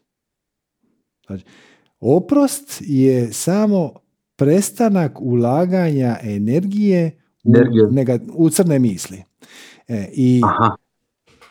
ako te neko povrijedio, a ti sad voziš auto i ideš u dućan i to ti nije ni na kraj pameti. To nema mm-hmm. apsolutno nikakav utjecaj na tvoj život. Ali, mm-hmm. ako ti neko dođe sa situacijom koja tebe podsjeti na to kako te onaj povrijedio Aha. prije x godina, da, da, da. I onda te to natjera da ti na tu situaciju reagiraš umjesto da na nju odgovoriš. I umjesto... Aha, kao veći intenzitet te neke, nekog ega, da kažemo. Pa, Zbog toga... Kako bi ti rekao, e, ako, ako je u tebi ostala neprobavljena kuglica energije, to je ono što se u e, to, odnosno e, zove to, je, to, to, to, to je rezoniralo sa mnom, da. E, bukvalno to. E, ako ti je ostala vasana koja onda da, radi da. obrazac koji se zove samskara, onda to riješiš. Ti rekao? Da. Pri, primijetiš i kažeš Aha. ovo me ne služi ni na koji koristan način. Da. I Da. samo promijeniš svoje ponašanje. Ne reagiraš kao da imaš tu traumu, nego reagiraš kao Da. da je nikad nisi imao. I čim Aha. si to napravio, postoji još sjećanje da si ti nekoć imao Mhm. traumu na tu, ali nije više važno jer ona više ne, ne uvjetuje tvoje ponašanje. Razumijem, razumijem. Samim time ne upravlja tvojom sudbinom ni tvojim životom i s vremenom ćeš na nju samo zaboraviti. I onda će te Mhm. neko pet godina kasnije pitat jel se to stvarno dogodilo, ti ćeš reći, ajme je, u, otkad mi to nije palo na pamet. A ja sam mislio da je neophodno izvaditi taj trn, što me nešto podsjeća na isto i iznova dolaze. Kao tipa, ajde da vidimo šta je tu i nekako mislim da bi se smanjio intenzitet tih misli potrebno da uđeš na bukvalno Ne treba- jedan na jedan da vidimo čemu se radi. Kao Ne inner treba- shadow work. Ja tako to Ne nekako... treba, ne treba ga vaditi, treba ga samo prestati hraniti. Čim ga prestaneš hraniti, on nestane sam. On sam. Razumijem. Razumijem. Hvala puno srđane. Hvala, hvala tebi. Pozdrav. Eto ljudi, ovo, bit će to to za danas. E. E, Znaš što bih rekao za kraj? Evo, ako vam je ovo bilo od koristi, ako želite nas podržati da nastavimo u ovom formatu i na ovaj način i dalje, duboko smo zahvalni na svakoj donaciji, e, www.manifestiranje.com kroz donacija, može PayPal, kreditne kartice, bankovni račun, sve to. Ili se jednostavno pretplatite na naš kanal, uđite u našu Viber zajednicu, na našu Facebook grupu. Ako ovo gledate na nekom YouTube ili Facebooku, stisnite neki like, ostavite neki komentar, bilo kakav, može biti ono hvala, super, ili ovaj nije bio nešto, ili, ili šta god, jednostavno društvene mreže vole taj engagement, taj e, komentiranje, stavite palac gore, palac dole, nešto, to je isto oblik podrške. Uskoro će biti više informacija o intenzivu, a do tada, koji će početi negdje 16.11. čisto da, da, da se znate ravnat, a do tada, evo, imate u nedjelju satsang Crveni šator, satsang za žene sa Sanjom Ines i onda onaj vikend izad, u subotu i nedjelju je radionica Četiri žene moći, čini mi se da se zove, ono, hit, hit predstava sa Magma festivala. Tako da evo, i to svakako preporučujem. Tako da, eto, ako imate kakvo pitanje, ostavite i komentar, pa možemo ovako prodiskutirati kao što smo recimo danas prodiskutirali na uvodu jedno zanimljivo pitanje, ono, slijedim svoju slijedim formulu, samo mi ne radi, jel tako? Ako imate neko pitanje, ostavite, pa ono, možda ga možemo prokomentirati e, prije emisije ili jednostavno dođete sljedeći put i dignete ruku. E, eto, hvala vam još jednom, svako dobro i namaste.